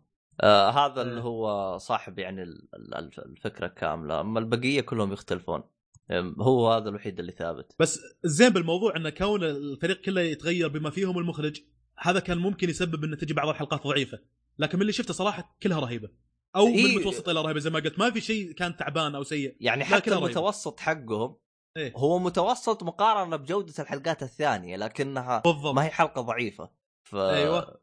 آه هذه هي يعني فيعني ش- ش- شيء جدا جدا ممتاز. فيعني هذا هو كله عن بلاك ميرور طبعا بعد طبعا كمية- ننبه plus إيه. 18 حلقات كلها تقريبا فيها شغلات. آه، شو اسمه هذا؟ أعتقد هم كاتبين بالبداية إنه آه أنا أشوف آه نتفلكس حاطينه من بدري كاتبين تعري والأمور هذه. آه عاطين تنبيه فهذا شيء ممتاز. يعني آه هذا تقريبا كل شيء عن هذا المسلسل. ما نبغى نزود كذا كلام. آه المسلسل آه أنصح فيه بشدة. أول مرة نتفق أنا وفواز. ما أدري إيش قصته اليوم. والله نتفق وايد بس أنت اللي ما تلاحظ. قاعد تنظر لنقاط الاختلاف. ننظر للجانب السيء ها؟ أدري عنك. آه طيب خلينا ناخذ بريك كذا نروق في شيتين ونرجع لكم.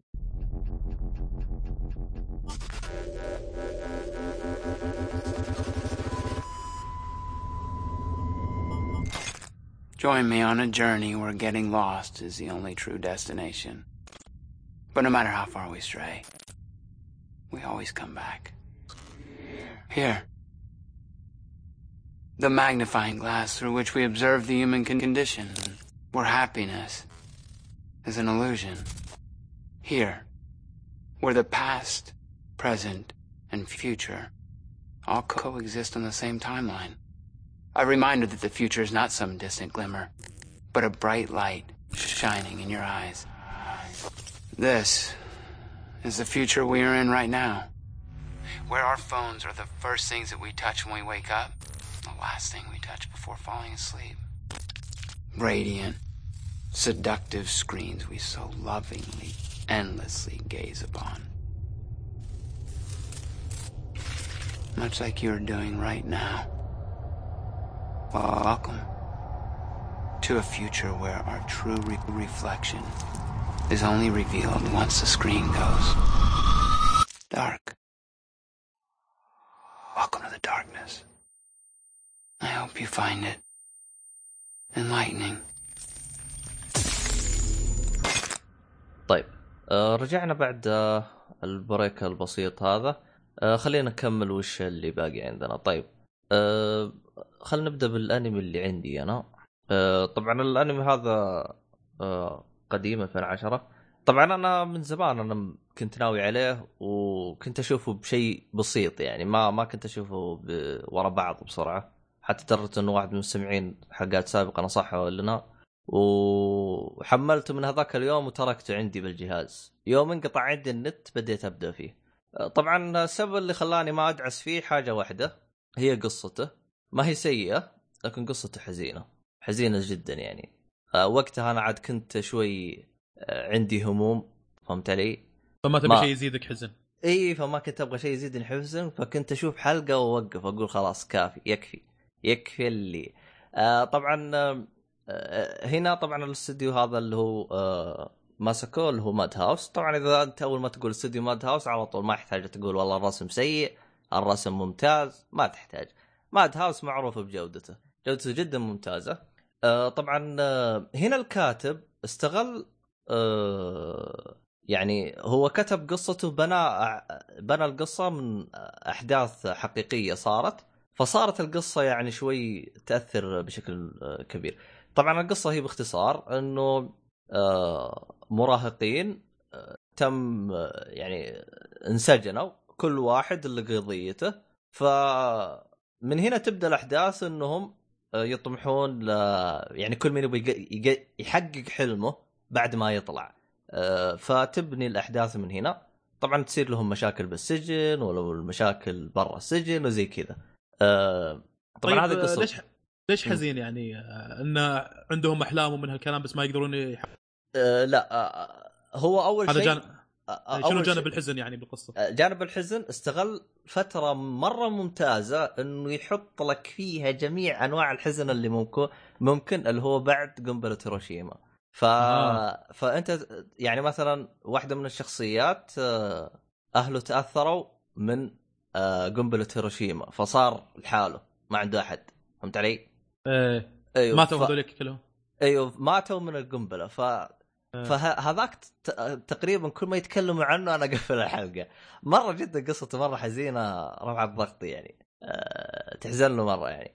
أه آه. كل شخصية يعني تقدر تقول كل شخصية لها همومها الخاصة. فكل مين يساند الثاني. أه 26 حلقة. اللي عجبني في رتم القصة هنا إنه أه يعني يبدأ لك كذا بمشاكل بعدين يبدأ يحلها. طبعا أه بعدين يجيب لك كذا مشاكل أسوأ. فهمت علي؟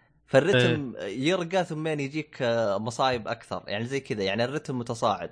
آه، ما حسيت بملل بقدر ما أني حسيت إني أحتاج شوية أوقف أخذ بريك بسيط عن اللي أنا موجود. يعني إذا جيت تتابع هذا الأنمي يحط لك كذا كرتون مناديل. طيب آه، تقريبا الرتم ثابت كذا هذا شغلة انه تجيهم مشاكل بعدين تنحل هذه في كل حلقة تجيهم مشكلة بعدين تنحل ولا ممكن المشكلة تقعد معك ثلاث أربع حلقات لا لا المشكلة عادي تقعد في مشاكل تقعد عشر حلقات عادي يعني آه، هو تقريبا آه. آه. أنمي بسيط يعتبر قصير مقارنة بالأنميات 26 حلقة آه، الأنمي جدا ممتاز يعني كانت ال- القصة فيه الأحداث فيه يعني حتى كل شخصية يعني المميز يعني ما يجيك مثلا يعني هم تقريبا في كذا شخصية في سبع شخصيات مهمة فما يجيك مثلا الحلقة الأولى يعطيك الشخصية الأولى يعطيك قصته الحلقة الثانية يجيك يعطيك القصة قصة الشخصية الثانية لا يعني يعطيك كل قصة شخصية بالوقت المناسب لها يعني تحسه فعلا هذا الوقت المناسب إني أنا أعرف إيش قصة الشخصية هذه فهمت علي؟ إيه. آه ها- هذه نقطة مهمة بالنسبة لي عجبتني يعني صحيح إنه تبي تعرف إيش هرجة الشخصية هذه لكن المميز يعطيك إياها وقت ما تشوفه م- م- يعني مناسب. آه، يعني مو شرط. يعني في شخصية أصلا أعطاك قص قصة آه، الشخصية أو كيف انسجن بالحلقة تقريبا 15 ف لما كنت جا جاهز ذهنيا تقريبا إلى أنك تعرف قصة هذا شلون دخل السجن. عقب ما آه. شفت كذا أحداث مم. يعني في البداية تصير لو مدري إيش. إيوه. بعدين على حلقة 15 لما تكون جاهز هذا إيش سالفته؟ تقول كذي يجاوبونك انه سالفته أه. ليش دخل السجن. تقريبا. هو كمان يعني آه. في حاجة مهمة يعني. آه، يعني أنت هم ما يعطيك مثلا القصة هذه بعدين يخلص القصة هذه بعدين يخلص. كذا أحس ممكن ممكن ممكن يجيك رتم شوية ملل. يعني قصة هذا قصة هذا. طب ابدوا لي القصة ابدوا لي الأحداث خلنا نشوف إيش الأحداث. فهم إي صح. يعني على حسب الأحداث. يعني يعني الكاتب يعني أحسه تنبه لل أو انتبه للنقطة هذه فجاء برتم مرة ممتاز، طبعا أنا أتكلمك على الأنمي، ما أدري عن المانجا يعني هل هو بنفس الرتم أو لا. أه فبالنسبة للموسيقى والأمور هذه يعني شيء مرة ممتاز. الأنمي مرة انبسطت فيه، استمتعت فيه مرة بشكل غير طبيعي. أه حتى يعني إنه شوي قليل أه حلقاته يعني قليلة يعني مرة ممتازة. ما حسيت إنه في شخصية مثلا أه ما أخذت المعلومات الكافية عنها كل شخصية أعطوك قصتها بشكل كامل وتحس كل شخصية لها هويتها يعني ما في مثلا شخصية تحسها هي نفس الشخصية هذه بس شكلها مختلف فهمت علي؟ آه ال- الشخصيات ال- الشريرة في هذا الأنمي جدا ترفع ضغطك تجيب لك مرض زيادة عن المرض اللي هم فيه فهمت علي؟ فكان هذا إيه. نقطة مرة ممتازة آه، ف يعني آه، شو اسمه هذا الأنمي يعني أحسه حبكها من جميع النقاط من جميع النقاط. يعني بالنسبة لي أنا الأنمي هذا أحسه مرة ممتاز جدا. آه، عجبني واستمتعت فيه بشكل غير طبيعي. آه، لو بجلس هو اتكلم هو درامي بحت؟ فيه أكشن فيه آه، تقريبا آه، هو هو درامي الأكشن فيه شبه آه، يعني هو غالبا يعتمد على الدراما فهمت علي؟ اعتماده إيه. كبير على الدراما. آه، است- استغل كذا قضية موجودة آه، شو اسمه هذا؟ آه، يعني هي الحرب العالمية الثانية يعني تشوف صغار كيف يتصرفوا بعد فترة الحرب العالمية يعني إيش إيش ال... كل واحد كل مين. كيف يتصرف كيف يقدر يتقبل آه. الحياة اللي هو فيها اللي هي الحياة الجديدة بعد الحرب حاجة زي كذا ف يعني أح- أهني الكاتب أبدأ يعني جاب جاب حدث مرة ممتاز يعني يتكلم عن أشياء مرة ممتازة يعني بالنسبة لي الأنمي هذا آه، فاق توقعاتي بالمرة آه، ما توقعت إنه بيبهرني. يعني صحيح شوف أنا سمعت عنه مدح قبل لا أبدأ فيه وحتى خالد يعني بالنسبة له يعني شيء مرة ممتاز. يعني حتى اتذكر تكلم عنه قال هذا الأنمي لازم ينشاف. فما توقعت إنه بالرهابه اللي ممكن أشوفها في هذا الأنمي. يعني أنمي أنصح فيه بشدة يعني. اسمه هو؟ ممتاز. هو اسمه رينبو.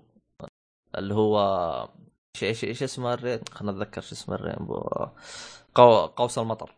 إيه. هذا اسمه قوس- بالكامل. قوس قزح. قوس قزح حقنا هذا. آه هذا كل شيء تقريبا عن الأنمي. آه بالنسبة لرأيي أنا آه هذا الأنمي اعتبره بصمة في التاريخ. آه جدا عجبني. اح إيش دعوة؟ اي والله جدا جدا جدا انبسطت فيه. يعني حتى تعلقت بالشخصيات كاملة. آه زي ما قلت لك آه آه كل شخصية يعني أعطاني جانبها بشكل كامل. آه كل شخصية تحسها آه حسب الأحداث حقتها هو إيش يطمح فهمت علي؟ بس أنت كنت تمشي فيه ببطء بس لمجرد إنك آه، كنت تمر بظروف حزينة في حياتك أيوه لو ان ال-. الوضع عادي كان بتلت فيه يمكن قاعدة واحدة أيوه بس آه، في في في أنميات يعني كذا تعطيك جرعة حزن زائده كذا تحس لو كملت ممكن تنفس فهمت علي؟ فهمت علي؟ فأحس هذا الانمي من نفس الهرجة فهمت علي؟ بس زين هل هل توصل لمستوى ال- شو اسمه هو حقنا؟ هذاك المريض الم... المر... آه شو اسمه أي واحد جانتس جانتس آه لا شوف جانتسو المرض فيه بزيادة هذاك مرة مرتفع محلق لا ه... إيه. هذا المرض فيه يعني مقبول فهمت علي؟ آه، بعدين هذاك مرض مرض على ظلامية على سايكو هذا إيه. حزن إي هذا صح؟ مجرد حز... يعني ش... شخصيات يعني. يعني تحس آه، هو تحزن ل... للمواقف اللي يمر فيها الشخصية يعني مو بال ت... ت... هذاك شوف جانتس هذاك حطه على جنب فهمت علي؟ هذاك مرة من جد هذاك حالة استثنائية ذاك. هذاك هذاك هذاك تحتاج إنك أنت كي أنت شو شفت شفت كيف يعني إذا أنت طبيب نفسي وبت بت بتعالج مريض ممكن أنت ينقل لك هو المرض بدون انت ما تحس. ن- نفس اللي صار بهارلي كوين. شفت كيف هارلي كوين مع الجوكر؟ مع الجوكر إيه. إي أحس نفس الهرجة يصير لك لو إنك جيت وبتعالج هذاك. مرة هذاك مرة مريض مريض, مريض يعني. إيه، بمعنى لو دكتور نفسي ممكن يخلي عنده المسلسل كذا كدي في ديات إذا جاء واحد صاحي يبغى الدكتور يبغى يخليه يصير مريض يوريه المسلسل. في صم شخصية على طول. على طول يطقه في صم شخصية ولا يطقه اكتئاب ولا شيء. لا شوف أنا شوف أنا ترى على على قد ما شفت يعني شوف حتى Black Mirror على قد المرض اللي فيه على الأقل أحس ال Black Mirror المرض فيه شوي فيه في شوية سعادة يعني أو في في إيه، لا لا بلا- Black في- Mirror افكاره س- ممكن شوي سايكو لكن ما في حزن يعني. اي حاجة زي كذا فهمت علي؟ إيه. هذاك لا يا أخي احسه تخطى مرحلة المرض. هذاك جالس آه، كذا بالحال ويسرح فهمت علي؟ إيه. آه، أنا أنا ودي ودي أبغى أشوف لي أنا كذا واحد من حقين الأنمي اللي يتابعون أنمي ولا أفلام. أبغى أشوف أنا كذا واحد يتخطاه بالمرض. آه، ما أعتقد إني بلقى بس بحاول أدور يعني. والله والله يا أخي ودي يكملون حلقات الأنمي. الانمي أنا عجبني أكثر من الفيلم يا أخي كمرض وكظلامية وكذا. لأن أنا شفتهم اثنينهم بالفيلم والأنمي. مم. لو ينزلون حلقات زيادة للأنمي والله بشوفها. سيزون 2 أو يكملون على الموسم هذا. آه، والله للأسف. مثلك. آه، أنا بالنسبة لي والله مثلك. يعني آه، إيه. الانمي الأنمي هذا أنا بنتظره. هو أنا إيش اللي حطمني؟ في عندي واحد من الشباب يقرأ المانجا آه، وصل آخر حاجة. فقال المانجا يقولون رهيبة بعد. يقول لي بال... بالشابتر اللي هو وصله بدت الأحداث تقل. يعني بدت الرهابة حقته تقل. فما أدري آه. ما أدري عنه. يعني هو هل تعالج بعدين؟ ما يندرى إيش صار عليه. ما يندرى بس بس والله من جد اللي تشوفه بالمسلسل ما يطلع من واحد آه، إنسان سوي. إنسان عادي ما يطلع اللي شفناه. واحد إنسان آه، فيه مشكلة نفسية. آه، صحيح يكتب يعني. حاجة زي كذا. إي والله. هو يا يا إما مشكلة نفسية يا إما اللي حوله يعني هو مريض واللي حوله امرض فهمت علي؟ اللي ف- حوله أثروا عليه الظاهر هو كان إيه. عادي يمكن اللي حوله أيوه أيوه شو؟ أعتقد وصلنا لدرجة إنه جالس نحلل هو جالس يمر فيه فهمت علي؟ والله too much ذاك. إيه. آه فيعني هذا هو. آه طيب آه هذا تقريبا آه آه كل شيء عن هذا الأنمي. آه رينبو طيب. أنصح فيه بشدة. أنصحك تتابعه يعني. فيعني آه حول على الفيلم؟ حول على الفيلم. الفيلم فيلم The Salesman نشرت أخبار مو شو اسمه. آه الفيلم هذا تقريبا آخر فيلم حأتكلم عنه من الأفلام اللي كانت موجودة في الأوسكار. تكلمنا عن ليون الأسبوع الماضي. آخر أفلام الحلقة الماضية. 2016 يعني؟ أفلام مرشحه للأوسكار. ما 2016 ممكن نتكلم عن أفلام سنة 2016 بعدين لكن أفلام مرشحه للأوسكار في ال category حق الأوسكار. لأن في كذا أنا حط يعني best picture كان في كذا فيلم Hacksaw مهم. على ال Arrival على مدري شنو. حلو. شفت تقريبا الأفلام اللي أنا كنت ناوي إني أشوفها. وفي foreign language كذلك وفي آه، في foreign language بس, باقي The Salesman اللي حنتكلم عنه الآن. فهو آخر واحد تقريبا في سالفة الأفلام المرشحه للأوسكار يعني. يعني أنا كان ودي أن أتكلم عن هالفيلم ما قبل الأوسكار أو في الحلقة نفسها اللي تكلمنا عن الأوسكار لكن للأسف ما كانت له جودة صافية هالفيلم. لذلك ما امداني أني أشوفه. وفيلم رهيب صراحة المفروض أن الواحد يشوفه بجودة كويسة. تمام. طب هو و Lion نفس الكلام. لو اني حصلتهم وقتها بجودة كويسة كان شفتهم لكن ما حصلت لهم جودة كويسة. توهم تنزل لهم جودة كويسة. تمام. The Salesman إيراني 2016 إنتاج وإخراج وتأليف وكتابة أصغر فرهادي. كلها من أصغر فرهادي. القصة. القصة ممثل يمثل مسرحية اسمها The Death of the Salesman في يوم من الأيام هالممثل يرجع البيت من المسرح كان بالمسرح يرجع البيت يشوف زوجته بحالة سيئة. طبعا آه، ملاحظة على هالفيلم أول لقطة بالفيلم كانت شوي مو واضحة. وهي إن الشخصيات الرئيسية بالفيلم ساكنين بعمارة تقريبا. أول لقطة تشوف العمارة هذه جاي زي ال crane يبي يهدم هذه العمارة فتشوف هذه العائلة اللي ساكنين بهالعسين يبون يطلعون من العمارة بسرعة. لكن اللي مو واضح بالمشهد هو ليه هال crane بيهد العمارة؟ هل هذول الحكومة يبون الأرض اللي عليها العمارة ولا إيش السالفة؟ يعني ما لقيت أي تفسير لهذاك المشهد. الا ان طيب، الحكومة هي بعدين ال crane تو- عشان يهد العمارة. بعدين لا. توضح الفكرة؟ ما راح. يعلمك يعني. مهم. آه أنا شفته مع حامد حتى يوم رجعت بالبيت قاعد اتواصل معه بالواتساب. قال لي تعال ما وضحوا لنا سالفة العمارة ذيك الكرين ذاك منين جاي. ما أدري ما لها تفسير إلا أن الحكومة تبي تبي الأرض هذه عرفت؟ واحتمال يكون تفسيري لهالمشهد غلط يعني. فما في تفسير واضح لهالشيء. هو ممكن آه، ممكن ال- شو اسمه يعني الكاتب يوم حط هذا الشيء آه، على افتراض إنه موجه للإيرانيين. فممكن زي ما تقول نفس اللي أهل الإيرانيين راح يكونوا فاهمين إيش الهرجة. بس يعني أها. ي- يعتبر غلط لأنه أنت لازم توضح. ممكن أحد يشوفه من خارج إيران. بالضبط إيه. خاصة أنت تتكلم عن من إخراج اصغر فرهادي اللي فيما قبل رشح في A Separation وفاز في الأوسكار. تمام. وفيلم افلامه أشياء international يعني About Elly و Separation شغلات international يعني متوقع جدا إن الناس يشوفونه آه، من خارج إيران. بس ممكن زي ما قلت انت اللي من داخل إيران حيفهم شنو اللقطة هذه. أنا شخصيا قدحت فيها التفسير هذا قدح ما أدري هو صحيح ولا لا إن الحكومة تبي الأرض هذه فلذلك أرسلت هليكوبتر عشان يهدها زي شغل تثمين. الحكومة تبي الأرض فأطلعوا من العمارة لأن نبغى الأرض هذه. تمام. آه، الفيلم قائم على فكرة هذه شغلة كويسة كذلك. الفكرة وهي إن الممثل اللي دوره بالفيلم على إنه ممثل وتشوف هالممثل يؤدي مشهد قريب هالمشهد الشيء بحياة الممثل الحقيقية الواقعية. يعني مثلا ممثل يؤدي دور فقير. إذا كان هالممثل بحياته الحقيقية أصلا فح... أصلا فقير فراح يؤدي الدور صح لأنه ما راح يتصنع ما راح يمثل هو فعلا فقير أصلا. هو راح. يؤدي دوره يعني. أو آه، راح راح إيه. يمثل نفسه تقريبا فمثله نفسه هي نفسها شيء قريب. لا الدور اللي مح- مح- موجود له بالمسرحية أو بالشيء اللي هو بيسويه. بالضبط. يعني مثلا تخيل إنك أنت ممثل مم. وجي و- ومثلا مزكم.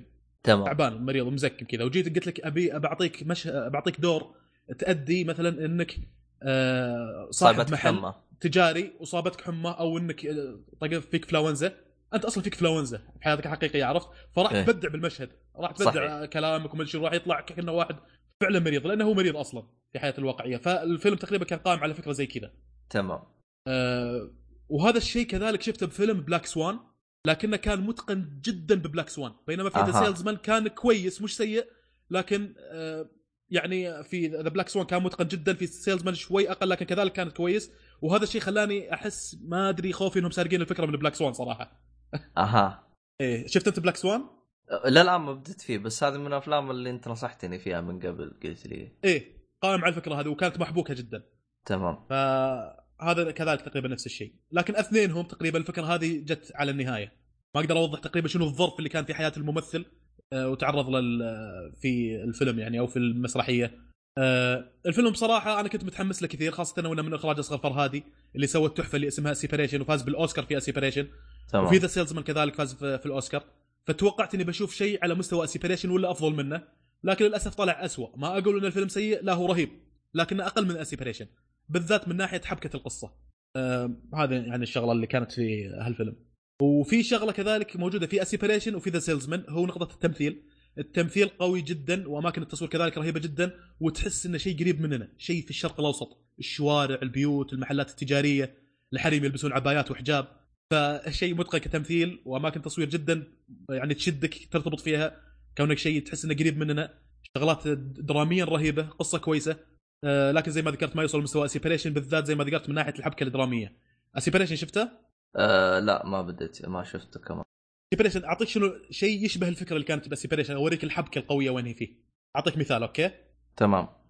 تخيل مثلا تقابلت أنا وأنت في محل تجاري طيب؟ تمام. و...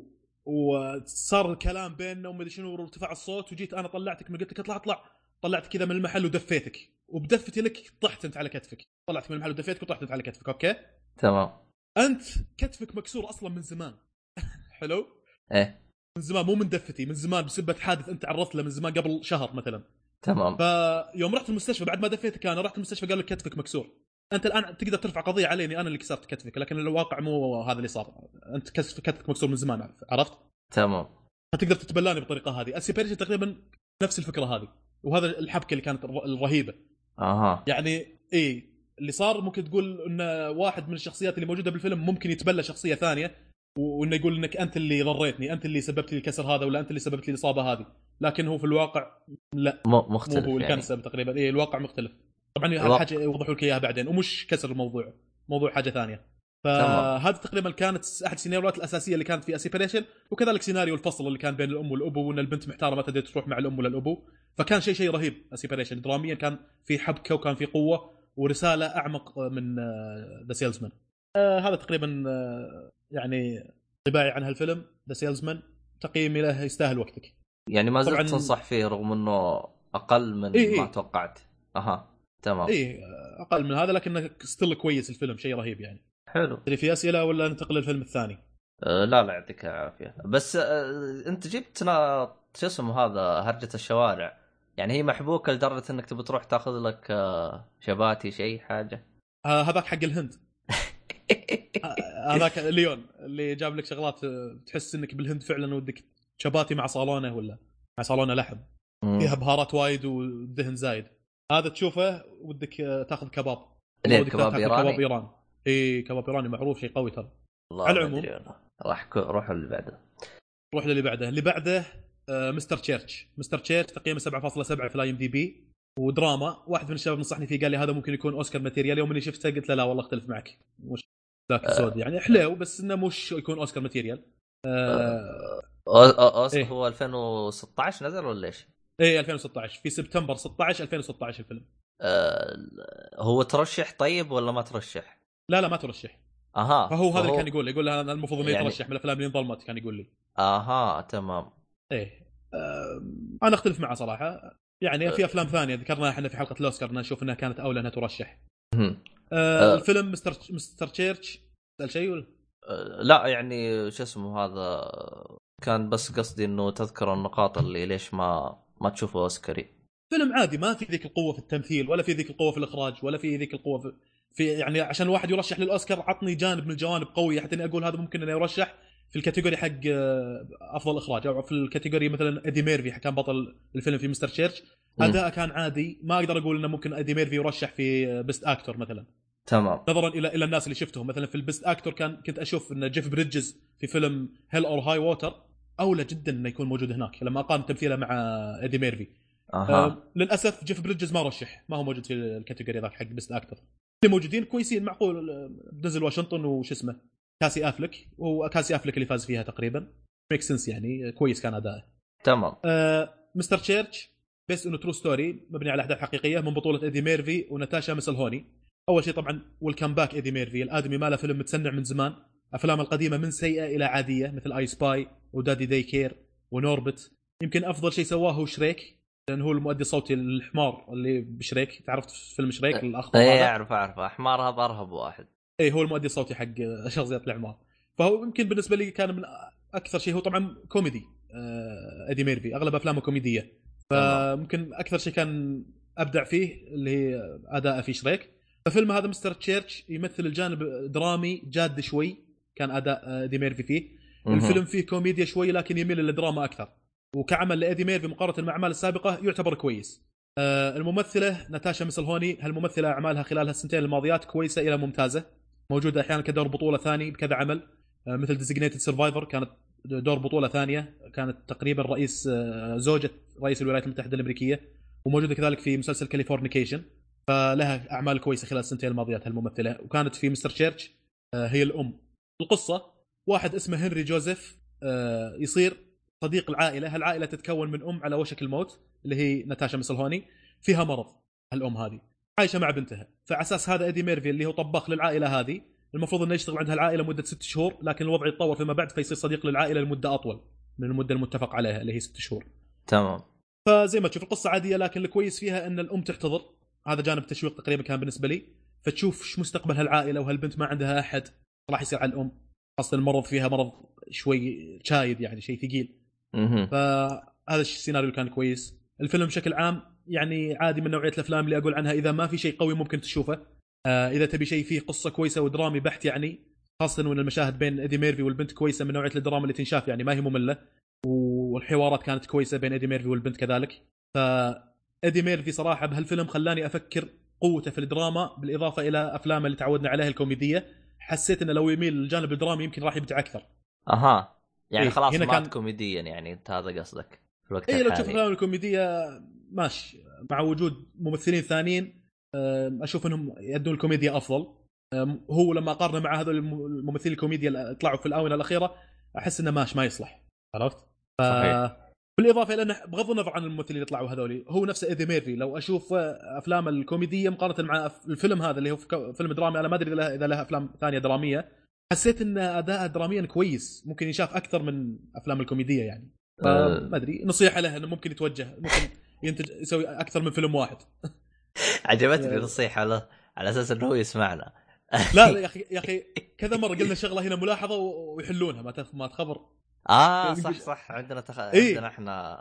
طيب. مجرد إنك تتحلطم تطلع اللي في بالك ما أدري ليش تصير تغيرات صراحة شيء والله عاد والله عاد هو شوف آه، آه، أنا يعجبني بعض الممثلين اللي يخربط تلقاه يروح دراما يروح كوميديا يروح كذا. بس أحيانا آه، ما أدري أحسه يتهور فيخربط بال... زي ما تقول كيف يتهور فينزل من مستواه شوي من جودة الأفلام حقته. إيه. والله آه، إذا نوع كثير ممكن أنا أتفق معك إذا قام يسوي لك أي شيء أي شيء يجي. وأتوقع إن هذا السبب اللي خلى كثير من الممثلين إيه. آه، اللي كانت لهم أفلام ممتازة فيما سبق وفي الأفلام وفي الاونه الاخيره أفلامهم شوي تعبانة أتوقع إنهم يتقبلون أي شيء. رعب كوميديا رومانسي ما شنو عطني وهذا اسمي وظيفة كممثل. ما ينتقي أدواره. وذكرنا هالنقطة هذه من قبل على كممثل. وأتوقع أن نيكولاس كيج واحد من الناس اللي للأسف كانت أفلام القديمة كويسة لكن في الأفلام الأخيرة أحس إنه من جد قاعد يتقبل أي شيء. أهم شيء فيلم وبس. لكن الأفلام القديمة ما أدري إذا كان ينتقي أدواره ولا لا لكن كانت أفضل. أه وترى ملاحظة هذه أه شايف فيلم اسمه Behind Enemy Lines ها ما خلف خط... خلف خطوط العدو. ما أعتقد. أه تاكد لأن لأن ها- في ممثل كوميدي ثاني هم نفس الشيء. أفلام الكوميدية تقريبا فاشلة. حتى مو مو عادية تنشاف لا صراحة فاشلة. ناسي اسم الممثل أنا. اشقر خشمه خشمة مايل شوي. ناسي أنا شو اسمه. لكن خلف خطوط العدو هو بطل الفيلم في خلف خطوط العدو Behind Enemy Lines الجزء الأول. رهيب أو- الفيلم. أوين الفيلم جاد مو؟ كوميدي. اول اوين ويلسون ويلسون يا سلام عليك. بالضبط هو. بالضبط هو اوين ويلسون اللي أنا أقصده. فهذاك له أفلام كوميدية أغلب افلامه كوميدية تقريبا كوميديا إيه. بالنسبة لي سيء صراحة. لكن Behind Enemy Lines الفيلم جاد. واحد آه قاعد يطير بالطيارة فجأة طاحت الطيارة خلف خطوط العدو. كيف يرجع الآن؟ الطياره طاحت. ما يقدر يرجع بالطيارة لجسمه فوسط ناس هم الأعداء هذول الناس وتشوفه يروح بالغابات ويصير ملاحق ويتبهذل بهذله يا شيخ شيء مو طبيعي. ف يعني حربي وجاد الفيلم ادى أداء رهيب أوين ويلسون بذاك الفيلم. أها. ف إيه. نفس الشيء تنطبق الملاحظة هذه يعني على إيدي ميرفي وعلى هالممثل أوين ويلسون.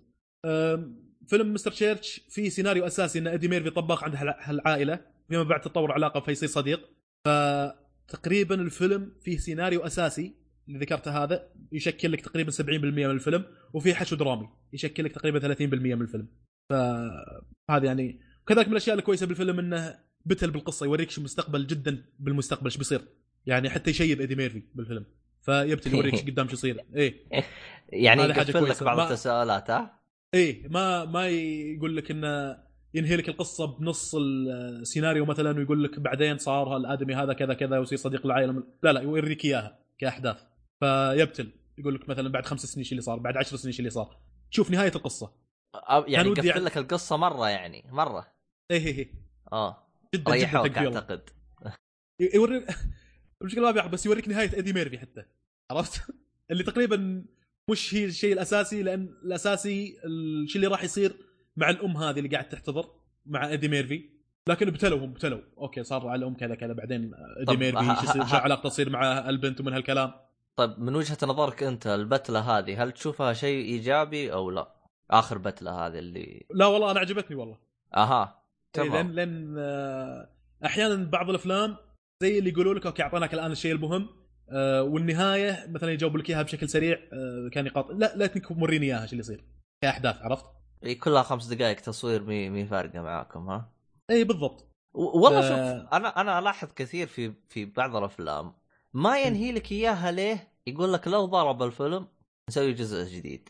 ألاحظها الحركة هذه بشكل آه، مرة مقرف. إيه. ما أدري إذا أنت لا هو هو شوف آه شغله شغلة إنك تذكر لي إياها كنقاط ككتابة. هذه صار صارت في ليون وأنا ذكرت إنها شغلة إيجابية كانت في ليون.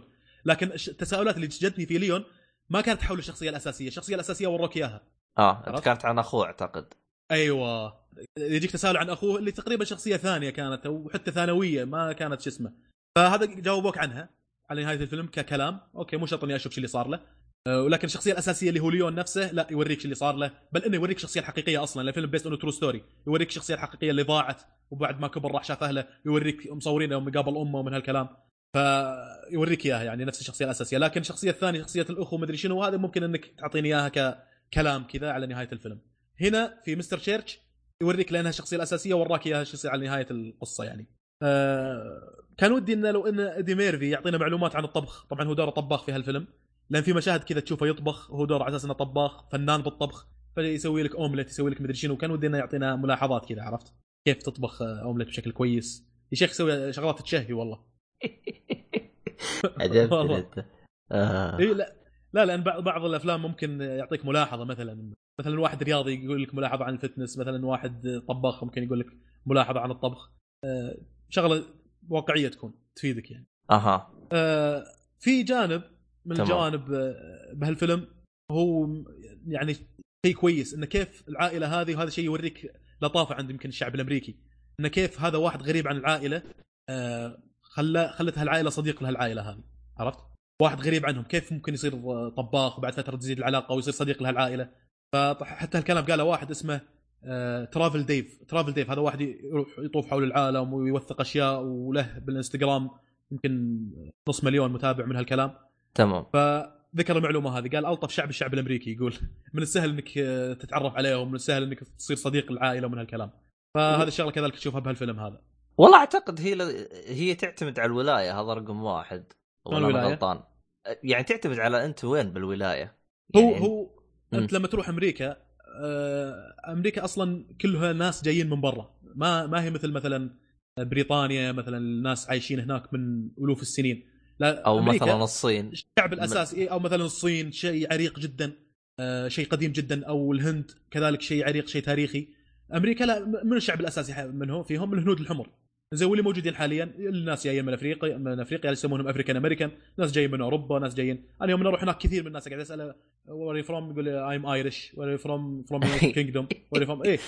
كل ما تقول. شيخ. أتذكر The Terminal لدرجة لدرجة انه مرة من المرات قلت بجرب والله أنا هل بإمكاني أغشهم اوريهم إني أمريكي؟ عرفت؟ أيوه أيوه. واحد where are you from قلت له from نيويورك I'm from Brooklyn نيويورك قال اوه cool man I would like to visit نيويورك someday. صدق إني أمريكي عرفت؟ فايه فمن جد تلاقي هناك أصلا حتى في نيويورك في حي حي صيني. يا دوب يتكلمون إنجليزي أصلا.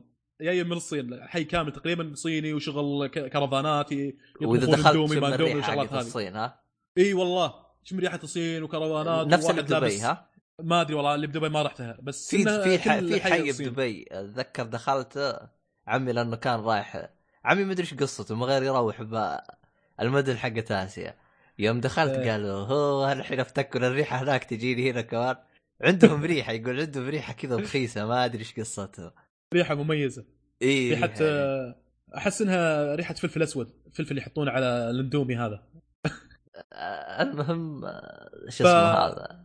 هنا هناك تحس يعني بكل مكان تقريبا لكن. بالذات نيويورك جد من جد الوضع multiculture عرب آه، أوروبيين آه، أفارقة هنود كل شيء تحصل فيها. هذا شيء تقريبا في كل أمريكا لكن في نيويورك تحديدا بشكل أكثر. أعتقد لأنه نيويورك تعتبر على الساحل أو جهتها يعني تقريبا آه، على الساحل بعدين هي المدخل. لو تلاحظ آه، مم. رحلات الدولية كثير تجي على مطار نيويورك JFK. معروف إنه يستقبل كثير من آه، الرحلات الدولية. كذلك والله ظهر حق أتلانتا. ظهرنا the busiest airport in the world سمعت المعلومة هذه حق أتلانتا. أه وه- ولا زي ما قلت لانها على الساحل قريبة جدا من أوروبا. رحلة من أوروبا تأخذ لك يمكن ست سبع ساعات. خاصة إذا كانت من غرب أوروبا من البرتغال ولا من إسبانيا تأخذ لك تقريبا ست سبع ساعات وأنت في نيويورك. ست, ست سبع ساعات. تعتبر مرة قريبة هذه. اي ست سبع ساعات. لما تقارنها معانا 15 ساعة. ترى طب مرة. آه، إيه. لو لو تتجه جهة الصين أعتقد أقرب صح؟ لو يروحون للصين أقرب ولا؟ نفسها نفسها بعد يعني لو تروح من آه، آه، أمريكا للصين أو من أمريكا لليابان أعتقد لأنه اليابان تعتبر أقرب من مننا اي يعني. اي إيه. آه لما لما تتكلم عن أمريكا إذا بتروح من أمريكا لليابان فأنت تروح من الجهة الثانية من أيوه. الكرة الأرضية يعني على قولة واحد في الخطوط الإماراتية قال لي إذا بتطلع من أمريكا توصل اليابان بتوصل أمس طبعا. كذا قال قال إيه أنا ناوي أسويها. يقول راح أحتفل بال شو اسمه بالكريسماس في آه، كاليفورنيا وبعدين أيوه. بطلع من هناك بروح اليابان بحتفل مرة ثانية. يوه هذا شغل عبط ها؟ بيلحق على رأس السنة مرة ثانية. ما أدري عنه. فلانك أنت تتوجه باتجاه عكس ظهر دوران الكرة الأرضية حول نفسها فراح تصغر تصغر من عمرك يوم. طبعا هي نظريا الكلام هذا صحيح نظريا وليس عمليا. عمليا لا أنت الوقت قاعد يمشي عليك فأنت قاعد تكبر. ولا على كذا بظل افر حول الكرة الأرضية إلى أن أصير طفل. الله. لا لا طبيت العمر اللي ما تبغاه دق ريوس ها؟ بس جريوس يزيد عمرك. واذا مشيت العكس من أمريكا الجاي السعودية يضيع عليك يوم في الطريق. ف زي ما قلت لك إن كون الوضع multiculture هناك فالوضع جدا الناس لازم يكونون friendly مع بعض لازم تتقبل ثقافات الناس لأنك لازم تشتغل معاهم. أنت هناك عايش بتروح الدوام بتحصل بالدوام جنبك واحد هندي سيخي مثلا بتحصل واحد يهودي بتحصل كذا لازم انك تتعايش ولازم انك تصير friendly مع جميع الثقافات مع جميع الناس. هذه ال point اللي يخليهم يمكن ألطف شعب يعني. والله شوف آه، هو ما في شيء اسمه ألطف شعب يعني هو لأنه مثلا خلينا نقول أنت مثلا خلينا نقول مثال انت طبيت بالسعودية طبيت بناس قشرين مثلا. رحت والله إيه. اليابان طبيت بناس آه، حظك كذا ضرب طبيت بناس ممتازين فهي بال- بالنهاية يعني آه، إذا أنت فعلا تبي تقيم الشعب ممكن تحتاج آه، أعتقد يعني تجلس تنقل بين المدن يعني تجلس أكثر من فترة سنة أو حاجة زي كذا اي يعني بس وكواحد نفس هذا اللي. ديف هذا واحد حق سفريات وبقوه يعني فار أوروبا كلها ورايح المكسيك ورايح مدري كم دولة في أمريكا الجنوبية ورايح أمريكا نفسها. كلامك بس ما جاء صحيح. اذا اذا اذا إيه ما جاء ما أدري والله هل جاء ولا لا ما أدري. إيه. آه كلامك صحيح إن في حالات فردية أحيانا ممكن تصدف إنك تروح مثلا في أمريكا الطب في ديترويت. ظاهر ديترويت من أكثر المدن فيها مشاكل أمنية ومن هالكلام. وحصل لك مشاكل هناك مثلا؟ تقول وين؟ يقولون الوضع مسالم من هالكلام. صحيح انه في حالات فردية شو اسمه؟ لكن ك... بشكل عام عرفت. بشكل عام. من تجارب الناس يقول لك إنهم إيه والله هناك هو. شوف حتى حتى لما لما قارنهم مثلا مع أوروبا إيه. إلى حد ما هناك تلاحظ الوضع شوي protective الصين نفسها الوضع protective شوي آه، يخافون من الثقافة الخارجية هذه ما تدري عندهم اعتزاز قوي بالثقافة القومية حقتهم عرفت؟ أها.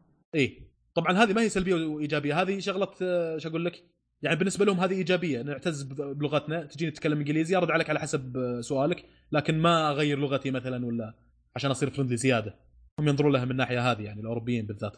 هي هي كل بلد له ثقافة يعني مختلفة. طبعا اللي يغير الثقافة هي زي ما أنت شايف زي ما أنت قلت إنه أصلا أمريكا يعني بلاد الأساسية أو السكان إيه. الأصليين انقرضوا يعني. آه. ف- فهذا هو.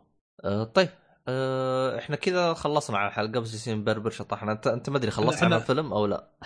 كل كل كل نهاية كل نهاية حلقة ننجز نحلل الدولة الحلقة الماضية الهند والحين أمريكا ها؟ يا لطيف. الله يستر الحلقة الجايه إيش يصير؟ آه طيب إحنا أنت كذا خلصت عن الفيلم ولا باقي؟ خلصت خلصت عن الفيلم. آه، الحمد لله. مش بطال اللي هو مستر تشيرش أها طيب. شوف التقييم متى جاء؟ ترى ما قلت أنت مش ب... ما قيمت أنت قبل هذا بالله عليك المهم. آه كذا إحنا خلصنا الحلقة بس آه آه قبل لا نقفل آه حاجة أخيرة اللي هي آه شو اسمها؟ شنو هي؟ آه وش ناوي تشوف ع- وش ناوي تتفرج عليه؟ already أنا شفت حلقتين حق Prison Break. جديد.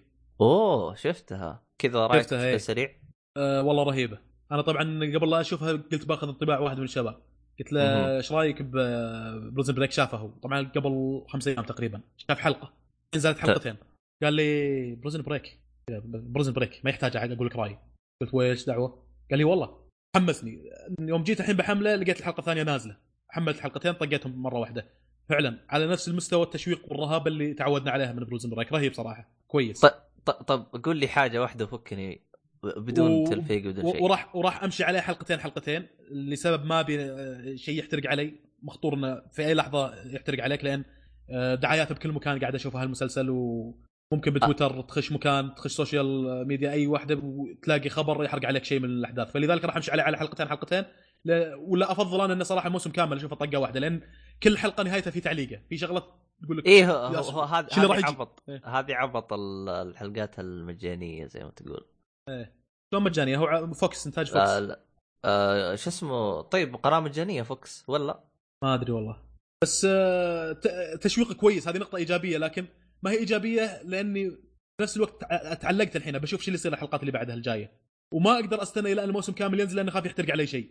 فنفس الشيء قاعد نفس اللي صار معي في Game of Thrones اضطر اني أشوف المسلسل على حلقتين حلقتين. آه يلا نستنى. بس رهيب والله والله ممتاز. يعني كرتم حماس وأحداث صراحة شيء رهيب. والله عاد إحنا نشوف عاد. آه، نشوف آه، إحنا هذا- وش وضعه. هذا آه، واحد شو- من الأشياء. ما زلت قاعد أمشي في House of Cards أوه وين وصلت؟ وصلت الموسم الثاني على نصه تقريبا الحين. آه، آه، كيفه معك؟ والله ما أدري كان في شغلات ودي إنه يزيد الرتم يا أخي ودي إنه يزيد الرتم. في شغلات جتني في موسم و... في الموسم الأول أنا كنت الموسم الأول أشوفها ترى على حلقة حلقة لكن آه، وصلت تقريبا على الحلقة ثمانية أو تسعة أو حاجة زي كذا صارت شغلة مع واحد من الشخصيات في المسلسل خلتني أدز ثلاث أربع حلقات ورا بعض. آه، حتى خبروا في الموسم الأول في شخصية واحد أصلع كان عنده interview في الراديو. بس بلمح بلمح بس عشان أوريك الحماس وين كان. كان إيه. عنده interview في في الراديو والآدمي ما كان مستعد لهذاك ال interview بسبه إنه سوى شغلة في الليلة اللي قبل ما كان مستعد لذاك ال interview. قلت الرتم عند المسلسل ارتفع رتمه في هذيك الحلقات صراحة لدرجة إني أنا كنت أشوف حلقة حلقة بس مع ذاك الحلقات مع السيناريو اللي مر مع هذاك الشخصية ثلاث أربع حلقات تقريبا طقيتها طقة واحدة أبى أشوف شو يصير عليه. كان شغل حماس. فإلى الآن في season 2 ما جاني ذاك الحماس. عرفت؟ season 2 ابي إيه الحين أنا ب season 2 امم في House of Cards كم بقى لك؟ اتمنى كم؟ اتمنى هو شوف والله ما آه، أدري بس بدايته بدايته يعني. هو بالنسبة لي أنا ما. ما بالنسبة لي أنا أتكلم عن نفسي ما بدأ الخباثة والعبط حقهم هذا. يعني شوف. الموسم الأول بدت خباثة بس هدى الوضع بعدين. الموسم الثاني تقريبا على نهاياته بدأ خباثة كذا من نوع فاخر وانطلقوا. انطلقوا إلين الموسم تقريبا الثالث. عاد آه، تقريبا لين ما انتهى الموسم الثالث. الموسم الرابع والخامس خباثتهم هذه نوع خاص. ما أدري إيش شكله. آه. آه، إذا نبتلو شوف الله نشوفه. شوف عاد إحنا هرجع. وبلاك ميرور بكمل الحلقات اللي موجودة. اي عاد عاد الحلقات القادمة في ح... في ح... في حلقات بتعجبك. أعتقد بتغير رأيك. لا شفت حلقات كاملة بتغير رأيك عن ال... وش أفضل حلقة. آه طيب. آه بالنسبة لي أنا بشوف آه، مسلسل أو أنمي ما أدري إيش قصتي أنا بتلت فيه اللي هو آه جريت Teacher Onizuka آه أو أوني... إيه، Onizuka أعتقد اسمه كذا Onizuka اللي هو GTO؟ إيه يعني أنمي قديم بفترة آه، بداية الألفية ب 99 و- وانتهى 2000 آه، 43 حلقة. هو كوميدي بتلت فيه والله بتلت. أنا وصلت تقريبا الآن حلقة 35 تقريبا. هاي نفضتها أمس أنا. لا جيد جيد الانمي أشوف لا خلصت ابدا أعطي رأي عنه بشكل كامل. أه تقريبا هذا هو واللعبة هذه أنا للآن ما انهيتها وقفتها عشان هذا الأنمي. ما عليه نخلصها بعدين. فهذا هو. هذا كل شيء تقريبا عندنا هذه الحلقة. أتمنى أنها كانت خفيفة لطيفة ظريفة عليكم.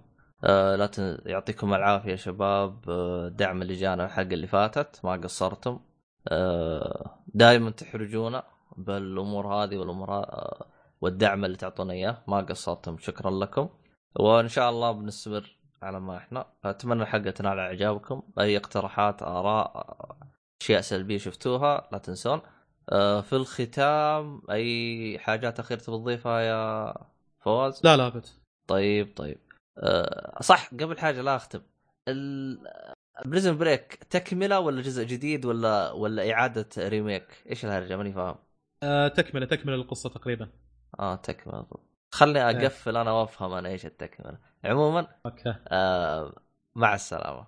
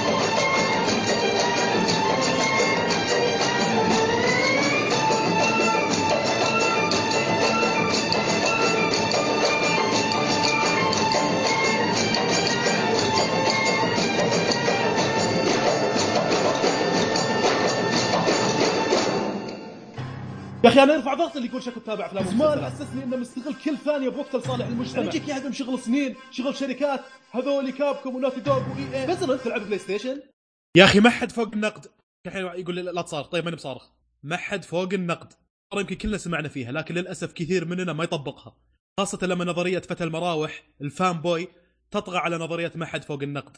يعني أنا ماني عارف شنو يعني إنك ما تتقبل رأي وتشخصن الموضوع إذا تطرقت للنقاط السلبية في لعبتك المفضلة ولا في فيلمك المفضل؟ يا أخي أنت لما تقول إن لعبتي المفضلة هي اللعبة الفلانية ولا فيلمي المفضل هو الفيلم الفلاني ولا مسلسلي المفضل هو المسلسل الفلاني ولا حد ينتقد هالفيلم ولا هاللعبة فأنت تخالف المنطق لأن المنطق يقول إن اللي سووا هاللعبة ولا هالفيلم هم بشر والبشر ما هم كاملين ومنزهين عن الخطأ. لابد إن في نقطة نقطتين سلبيات باللعبة ولا بالفيلم. يا أخي تقبل آراء ونقد الناس خاصة إذا كانوا ينتقدون لعبتك ولا فيلمك انتقاد بناء بأسلوب محترم خاصة إذا كانوا لعبوا هاللعبة ولا شافوا هالفيلم. اذا واحد مشاهدين أو نقاد لعبوا اللعبة أو شافوا الفيلم فهم عارفين إيش يتكلمون عنه. اثنين ينتقدون هاللعبة أو هالفيلم بأسلوب محترم. إذا ليش ما تتقبل آراء الناس؟ لكن يوم قاعد أشوف مباراة كرة قدم مع واحد من الشباب فقلت له فريقك هذا عنده مشكلة بالأظهرة وما عنده صانع لعب. قال لي أنت إيش فهمك بالكورة؟ يا أخي أنا قاعد أشوف المباراة وياه شنو إيش فهمني بالكورة؟ لو إن هذه أول مباراة أشوفها بحياتي المفروض تتقبل رأيي مو شرط إنك تقتنع فيه. لكن لا يشخصن الموضوع ويقول لي أنت إيش فهمك بالكورة؟ ونقول ليش الغرب مت- متطورين وحنا متخلفين. يا أخي الغرب لما يجي واحد مسوي جريمة ولا مصيبة يحاكمونه يقولون له mister sir أنت كل شيء زين ما عندنا أي ملاحظة على أي سلوك أنت سويته بحياتك. لكن فعلك ذاك اللي هو السرقة ولا السطو ولا what فعل مشين تحتاج تعاقب عليه. ولا أنت كشخص by default أنت إنسان كويس. فعلك ذاك تحديدا هو المشكلة. فصل السلوك عن السالك. أوه نظرية فصل السلوك عن السالك هذه يبي لها حلقة نيرد يتحطم بحالها. عموما اللي بقوله لما واحد ينتقد لعبتك المفضلة فهو تركيزه على اللعبة إيجابياتها وسلبياتها. ليه تعتقد إن الموضوع شخصي؟ ويجيك الشيطان يعطيك أفكار عشان تستفز واحد قاعد يسولف ينتقد يحكي بس. عطنا كركديه بس خلينا نختم.